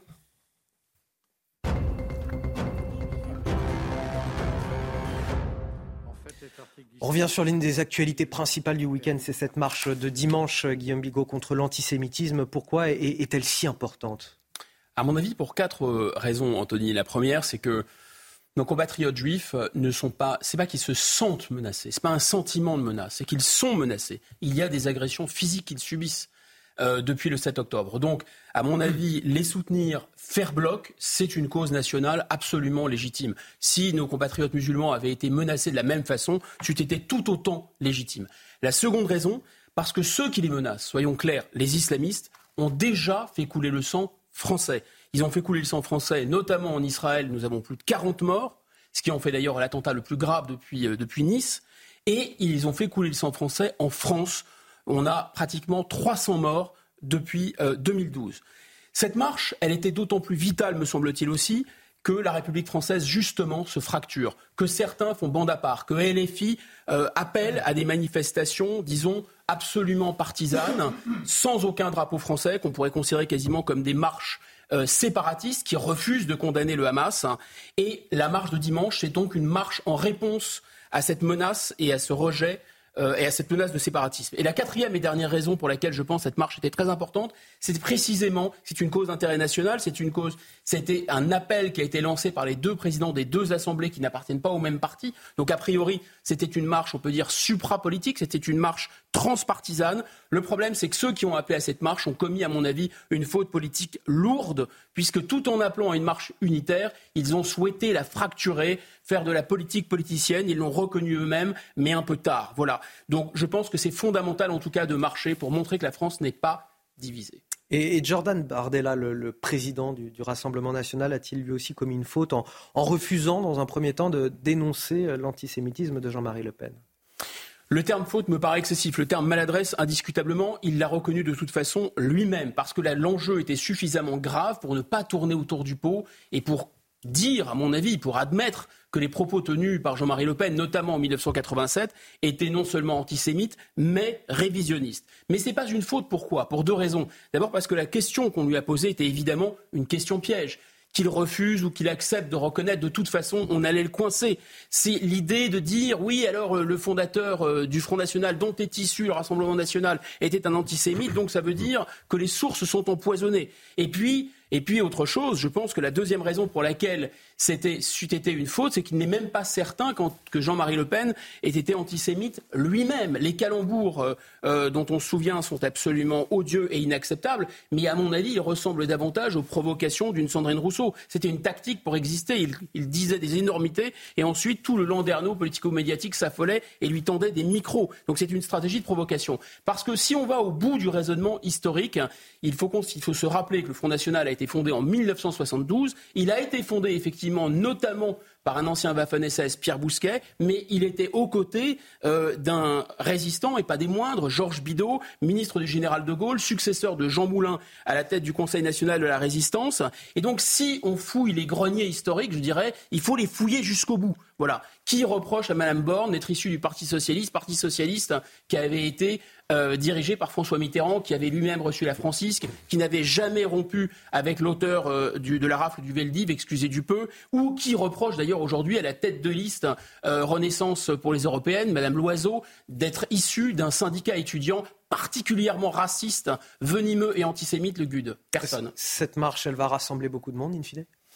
Écoutez, il risque d'y avoir évidemment beaucoup, moins de monde euh, que les marches, par exemple, qu'on a vues euh, au lendemain de Charlie, 4 millions de personnes en France. Pourquoi? D'abord parce que euh, la raison pour laquelle la marche est justifiée, c'est-à-dire la menace antisémite, est réelle. Et donc beaucoup de nos compatriotes juifs peuvent se sentir menacés, y compris menacés pendant cette marche. La deuxième raison, c'est qu'on est désormais dans un monde virtuel. Et notamment pour les plus jeunes, je pense qu'il est désormais le réflexe est acquis de manifester plutôt d'un clic euh, ou d'un hashtag plutôt que de, en battant le pavé. La troisième raison, c'est qu'on a déjà manifesté, Anthony. On a déjà manifesté et en masse, on a manifesté pour Charlie, on a manifesté après le Bataclan. Et qu'est-ce que ça a changé? Beaucoup de gens peuvent se légitimement se poser la question. Et pourtant, je pense que cette marche est importante. Pourquoi? Parce que sinon, s'il y a peu de monde en réalité, eh bien, ça veut dire que les islamo-gauchistes auront réussi leur coup ça veut dire qu'ils ont montré, ils auront montré que nos compatriotes juifs sont isolés et ils ont montré qu'ils peuvent en fait fracturer le pays et faire peur.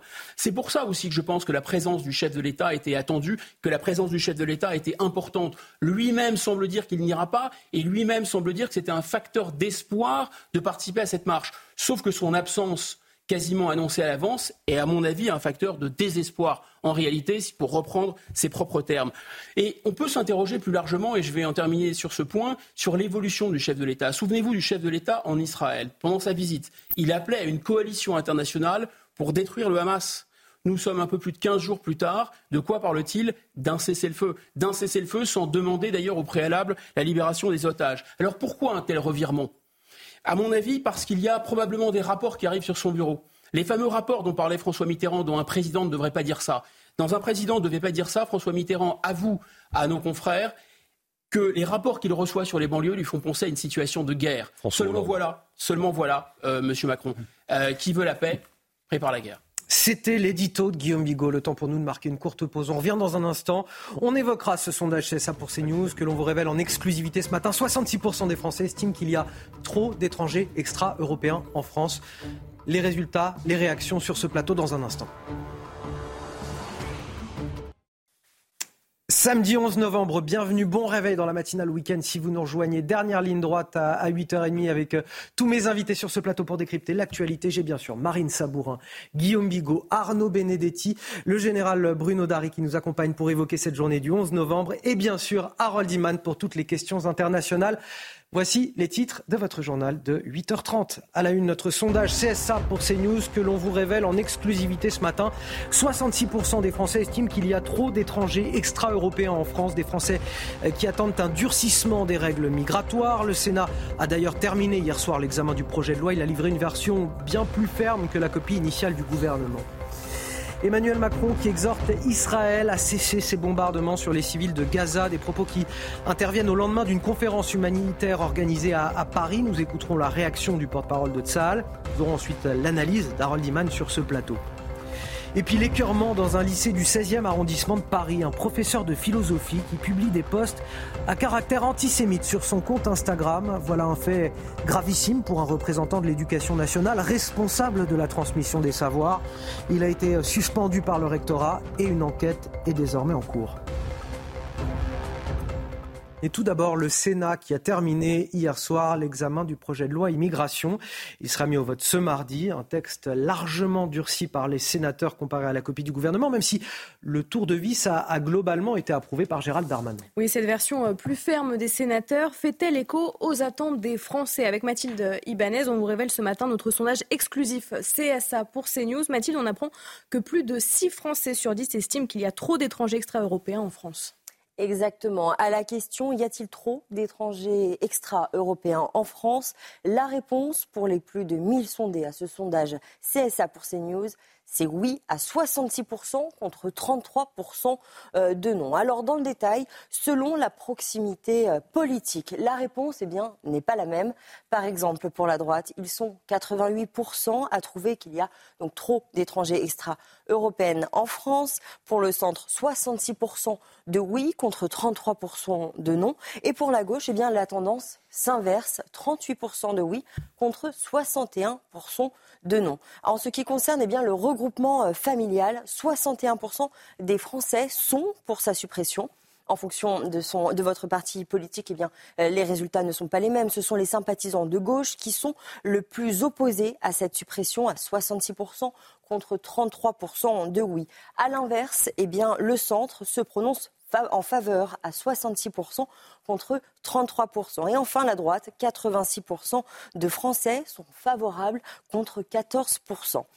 Enfin, selon ce sondage CSA pour CNews, il faudrait durcir les critères de naturalisation des étrangers. En tout cas, c'est la réponse majoritaire des Français. Ils sont 76% à en être favorables contre 23%. Alors dans le détail, là aussi, les avis ne sont pas les mêmes en fonction de votre proximité politique.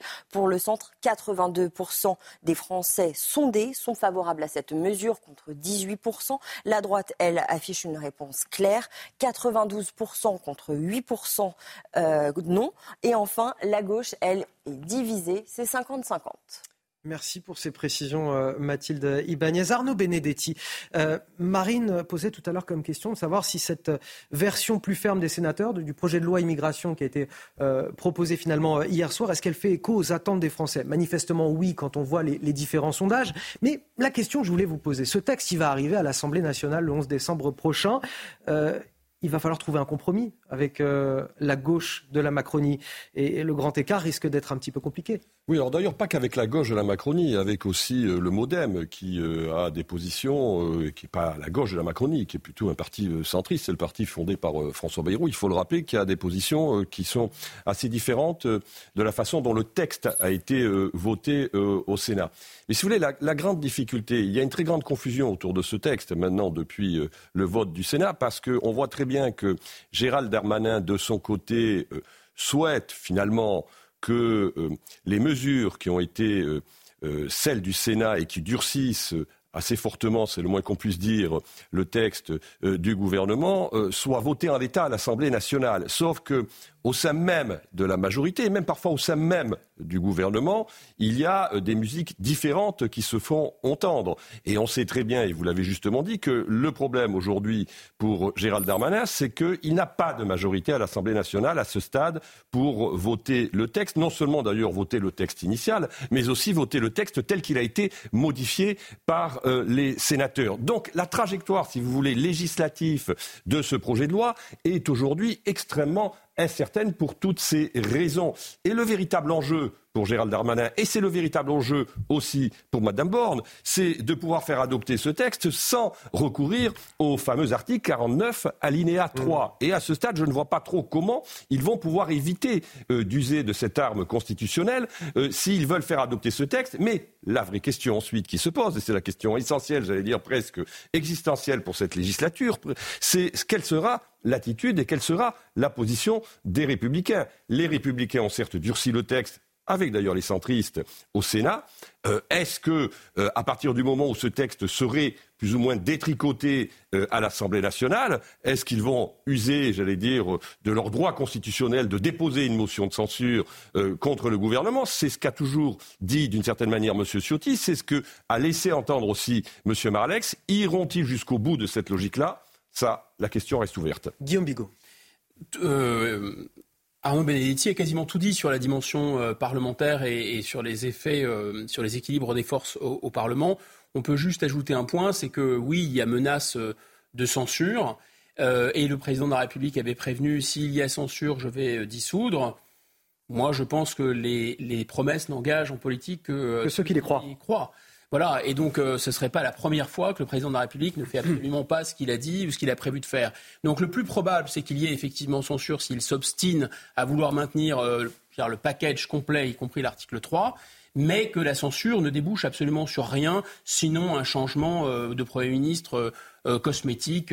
Il, envisageait déjà de se séparer de Mme Borne, il pourrait se séparer cette fois-ci de Mme Borne. Et pour revenir un, instant sur le sondage, la manière dont est posée la question, c'est presque un peu abrupt, hein, c'est-à-dire euh, euh, est-ce qu'il y a trop d'étrangers extra-européens en France? La question, si la question avait été formulée en fait de manière suivante, est-ce que vous voulez continuer, est-ce que vous êtes favorable à stopper les flux migratoires ou à les poursuivre vous auriez probablement. ça aurait été encore probablement plus élevé. Oh, 75, 70, 75 Oui, on l'a vu au gré des sondages. Donc en fait, ça veut dire quoi? Ça veut dire qu'en réalité, euh, il, ce n'est pas un sujet de majorité en France, cette question. C'est un sujet de consensus. Et quand la question, parce que là aussi, pourquoi des, des étrangers. Mais il n'y a que la classe politique qui ne veut pas avoir le consensus des Français. Exactement. Et puis même la question, d'ailleurs, je me permets une petite euh, remarque perfide, extra-européen, ça montre en creux quand même à quel point le projet de construction européenne est un projet raciste. Hein. Pour moi, les Français ne sont ni blancs ni pas blancs, et les Français sont tous égaux, et les, les étrangers en France sont tous égaux. Hein. Il n'y a pas à faire une différence entre les étrangers européens et les étrangers non européens. Vous vouliez ajouter avant qu'on passe à la suite Juste un mot. Ce texte est certainement jugé nécessaire par une grande majeure partie de nos compatriotes parce que justement, après sa sortie du Sénat, il est dur par rapport à ce qu'il était initialement. Mais le problème, c'est qu'il est insuffisant, vraisemblablement, mm. parce que tout simplement, comme le dit justement euh, Guillaume, aujourd'hui, les politiques migratoires sont profondément contraintes par les directives européennes et par la législation européenne au sens euh, général. L'actualité de ce samedi 11 novembre, c'est aussi euh, la France qui célèbre l'armistice de la Première Guerre mondiale. Emmanuel Macron va présider la cérémonie sous l'Arc de Triomphe tout à l'heure à 11h, l'occasion de déposer une gerbe sur la tombe du soldat inconnu, de saluer euh, des anciens combattants et des familles des militaires morts pour la France. le chef de l'État rendra également hommage en présence de leur famille aux trois soldats français morts pour la France en Irak en août. À 18h30 sera célébré le centenaire du premier allumage de la flamme du souvenir à l'occasion d'une veillée patriotique inédite et ouverte à tous. On va parler de tout ça avec le général Bruno Dari qui nous accompagne toujours sur ce plateau. Général, euh, c'est l'occasion aussi de rappeler cet événement que tous les soirs, on a des bénévoles qui continuent à raviver cette flamme euh, du soldat inconnu. Absolument, ils sont bénévoles et tous les soirs ils sont là. Il y en a entre 5, 10 et 15 en fonction du monde qui vient célébrer et, raviver la flamme. Et donc, euh, aujourd'hui d'ailleurs, le, président de la République leur rendra hommage puisqu'ils seront tous présents au pied de la flamme à 11 heures. Ah, il, est, y est très sensible. Et euh, en fin de compte, cette guerre nous rappelle, cette première guerre mondiale nous rappelle aussi, si je la, rapproche avec les, conflits modernes, le bilan de la guerre de 14, 1 400 000 morts, mais il y en a eu autant euh, de, part, et d'autre. Hein, je crois que c'est la Nouvelle-Zélande qui a, payé le plus gros fort écho de morts par rapport à sa population. Mmh. Hein, le ratio. Hein, le ratio. Euh, la guerre de 14, c'est 90% euh, des tués à la guerre de 14 étaient des soldats, 10% de population civile, parce que les, guerres se passaient, euh, la bataille de la Marne, la bataille d'Artois, la bataille de la Somme, etc., en campagne. Aujourd'hui, le, taux est inversé. C'est-à-dire que dans les conflits modernes, depuis la fin du XXe siècle, début du XXIe, ce n'est pas les, la, conflit euh, à Gaza qui va le contredire, c'est l'inverse. C'est-à-dire 80% des pertes dans les conflits, c'est pour la population civile. Ah, Ça s'explique parce que les conflits ont émigré de la campagne à la ville en zone urbaine. En zone urbaine, c'est le lieu où vivent, habitent la population et ceux, les premières victimes. Vous faites une transition parfaite pour le, sujet qu'on va aborder, évidemment le conflit au, Proche-Orient. Emmanuel Macron qui justement exhorte euh, Israël à cesser ses bombardements sur les civils de Gaza dans un entretien accordé à la BBC et diffusé hier soir. Ces bébés, ces femmes, ces personnes âgées, dit-il, sont bombardées et tuées. Il n'y a aucune justification et aucune légitimité à cela. Oui, des propos qui interviennent au lendemain d'une conférence humanitaire organisée à Paris à son initiative, au cours de laquelle le chef de l'État a appelé à un cessez-le-feu. Écoutez la réaction euh, du porte-parole de l'armée israélienne. Euh, la France est un pays ami d'Israël. Monsieur Macron est un ami d'Israël.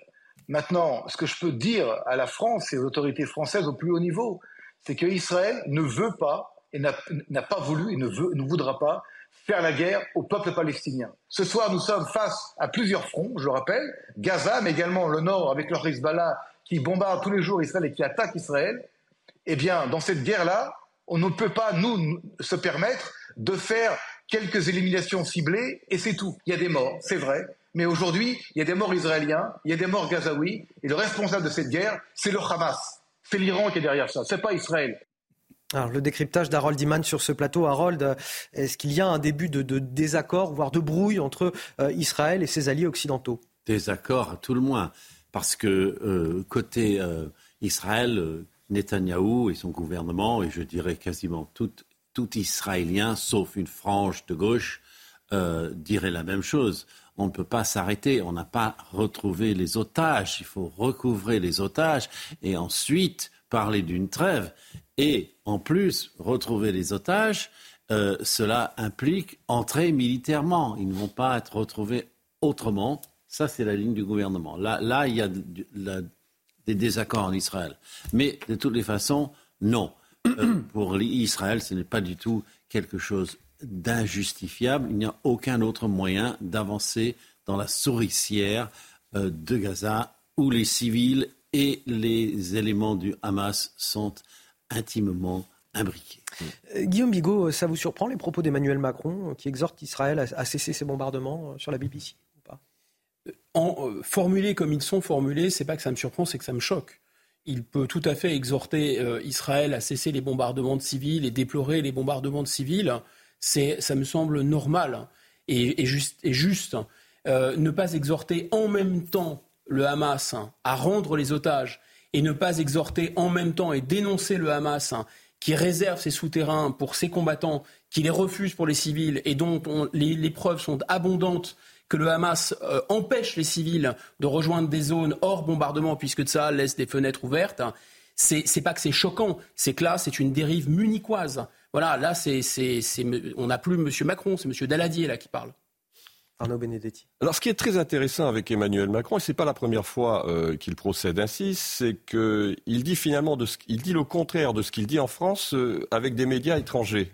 Il l'avait déjà fait, je me rappelle, avec une chaîne américaine sur l'histoire après la célébration euh, des commémorations autour de Napoléon où il avait tenu un discours sur l'histoire totalement différent de ce qu'il avait dit au moment où il s'était exprimé à l'Institut pour commémorer la mémoire de Napoléon. Et là, c'est un peu, un peu la même chose. Il y a le discours national et le discours international. En de communication, il choisit la BBC pour tenir un discours qui se veut en tout cas plus équilibré par rapport au discours qu'il avait pu tenir euh, jusqu'à maintenant. Ensuite, il y a quand même un sujet, c'est-à-dire que on, a, on a du mal quand même à voir aujourd'hui quelle est la cohérence de notre politique vis-à-vis -vis de ce qui se passe actuellement en Israël. Je rappelle quand même qu'il y a 15 jours, il était en Israël et qu'il appelait euh, à la formation d'une coalition internationale pour lutter contre le Hamas. Et aujourd'hui, il semble quand même, d'une certaine manière, euh, tenir un discours qui est, euh, pour le moins, diamétralement opposé à ce qu'il disait il y, a, il y a 15 jours. Donc je ne suis pas sûr que cette position rende plus audible aujourd'hui et plus crédible les positions de la France qui sont déjà largement, me semble-t-il, fragilisées sur la scène internationale.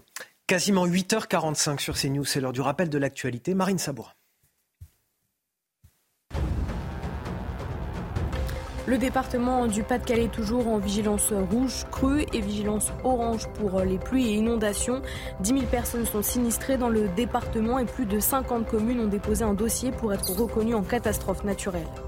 Le jugement de l'influenceuse ayant ironisé dans un post sur un réseau social sur la mort d'un bébé israélien est renvoyé au 22 novembre, placé en garde à vue pour apologie du terrorisme jeudi. L'influenceuse Warda A devait être jugée en comparution immédiate hier. En attendant, l'influenceuse a été placée sous contrôle judiciaire. Et puis plus d'un mois après le début de la guerre déclenchée par le Hamas, Israël a revu à la baisse le bilan de cette attaque. Environ 1200 personnes sont mortes, en majorité des civils, contre les 1400 annoncés. Selon les autorités israéliennes, beaucoup de corps qui n'avaient pas été identifiés sont ceux de personnes ayant participé à l'attaque terroriste du Hamas et non des victimes de l'État hébreu. L'explosion de l'antisémitisme en France depuis le, début de ce conflit au, Proche-Orient, un antisémitisme qui a pris une nouvelle forme ces dernières heures, un antisémitisme des plus crasses exprimé par un représentant de l'éducation nationale. Et c'est ça qui est peut-être le plus choquant dans cette histoire. À Paris, un professeur de philosophie a été suspendu par le rectorat. Il avait publié sur son compte Instagram public des images à caractère antisémite, des images extrêmement choquantes. Oui, des publications dénoncées par le député euh, des Français de l'étranger, Meyer Habib. Non, nous ne sommes pas en 1939 à Berlin, mais en 2023, pas dans le 93, mais dans le 16e arrondissement de Paris. Il parle d'images dignes des héritiers de Goebbels. Les explications de Maxime Leguet. L'antisémitisme aurait-il gagné à son tour les bancs de l'école? Dans ce lycée Jean de La Fontaine du 16e arrondissement de Paris, un professeur de philosophie a relayé des images à caractère antisémite sur son compte Instagram. Sur ces dernières, on y voit trois cochons représentant l'Ukraine, l'Europe et les États-Unis, eux-mêmes dominés par un goret symbolisant Israël. Une autre image mettant en scène le massacre des Palestiniens prisonniers dans une cuve sur laquelle figure une étoile de David entrelacée d'une croix gammée. Un poste qui a fait bondir le député Meir Habib. Monsieur le ministre Gabriel Attal, je vous demande des sanctions immédiates. Le rectorat est saisi par la mairie du 16e. L'État ne doit pas avoir la main tremblante et ses agents doivent être exemplaires. Convoqué ce vendredi matin par la proviseure de l'établissement et les agents du rectorat de Paris, le professeur a été suspendu pour une durée indéterminée avec effet immédiat. Toutefois, Le rectorat a refusé de préciser le motif de la suspension. Une mission d'inspection de l'Académie de Paris a également été diligentée. Quelle honte pour quelqu'un qui est censé euh, transmettre le savoir aux plus jeunes aujourd'hui. Oui, c'est totalement obscène, c'est le moins qu'on puisse dire. Euh, ça traduit quand même le moment que nous traversons, malheureusement. C'est mm. qu'il y a une libération, j'aime pas du tout cette expression parce que je trouve que c'est plutôt positif de dire libération, mais il y a en tout cas une, une, désinhibition plutôt euh, de la parole et de l'expression antisémite qui est inquiétante. Et c'est la raison pour laquelle, me semble-t-il, la marche de demain est essentielle. Et, et, quelle honte, Guillaume Bigot, face aux collègues, je pense aussi à ceux qui ont payé de leur vie la transmission des valeurs républicaines, comme euh, Dominique Bernard, comme Samuel Paty. C'est le moins qu'on puisse dire. Là, on assiste euh, d'abord à la, à la vérification de la prophétie faite par euh, Alain Finkielkraut. Il disait il y a 20 ans, ou il y a 30 ans, je crois, les, euh, les cancres et les analphabètes d'aujourd'hui seront les professeurs de demain. Bon, nous y sommes. la deuxième chose, c'est que le politiquement correct est en train de devenir du politiquement ignoble.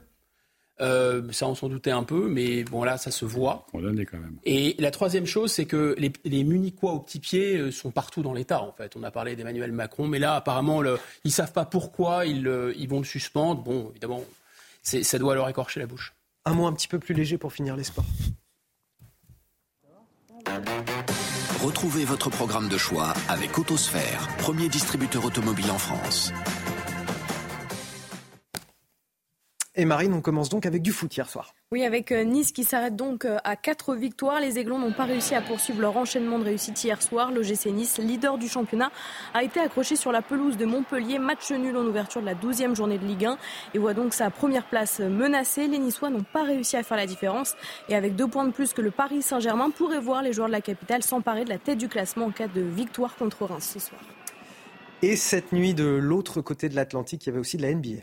Oui, Victor, euh, Victor pardon, Wembanyama, euh, leader des euh, San Antonio Spurs, a perdu son duel de géant français face à Rudy Gobert, pivot des Minnesota Timberwolves, vainqueur 117 à 110 dans le Texas hier, auteur de plusieurs actions spectaculaires. Il s'est illustré avec 29 points, son deuxième meilleur total après 9 matchs en NBA. Mais l'équipe du Texas a lâché le match dans la troisième quart-temps, perdu 34 à 19 pour une quatrième défaite consécutive. Avec un bilan de 3 victoires et 6 défaites, San Antonio recevra Miami demain. Vous avez profité de votre programme de choix avec Autosphère, premier distributeur automobile en France. Un grand merci à tous mes invités qui m'ont accompagné ce matin sur ce plateau. On se retrouve à 5h55 demain pour une nouvelle euh, matinale euh, week-end. Euh, restez avec nous dans un instant, l'heure des pros, Elliot Deval. On va évidemment largement évoquer cette cérémonie du 11 novembre, l'armistice de la Première Guerre mondiale. Cérémonie à suivre en direct à partir de 11h également sur notre antenne avec Thierry Cabane. A tout de suite sur CNews. Bon courage. Bon, ça va.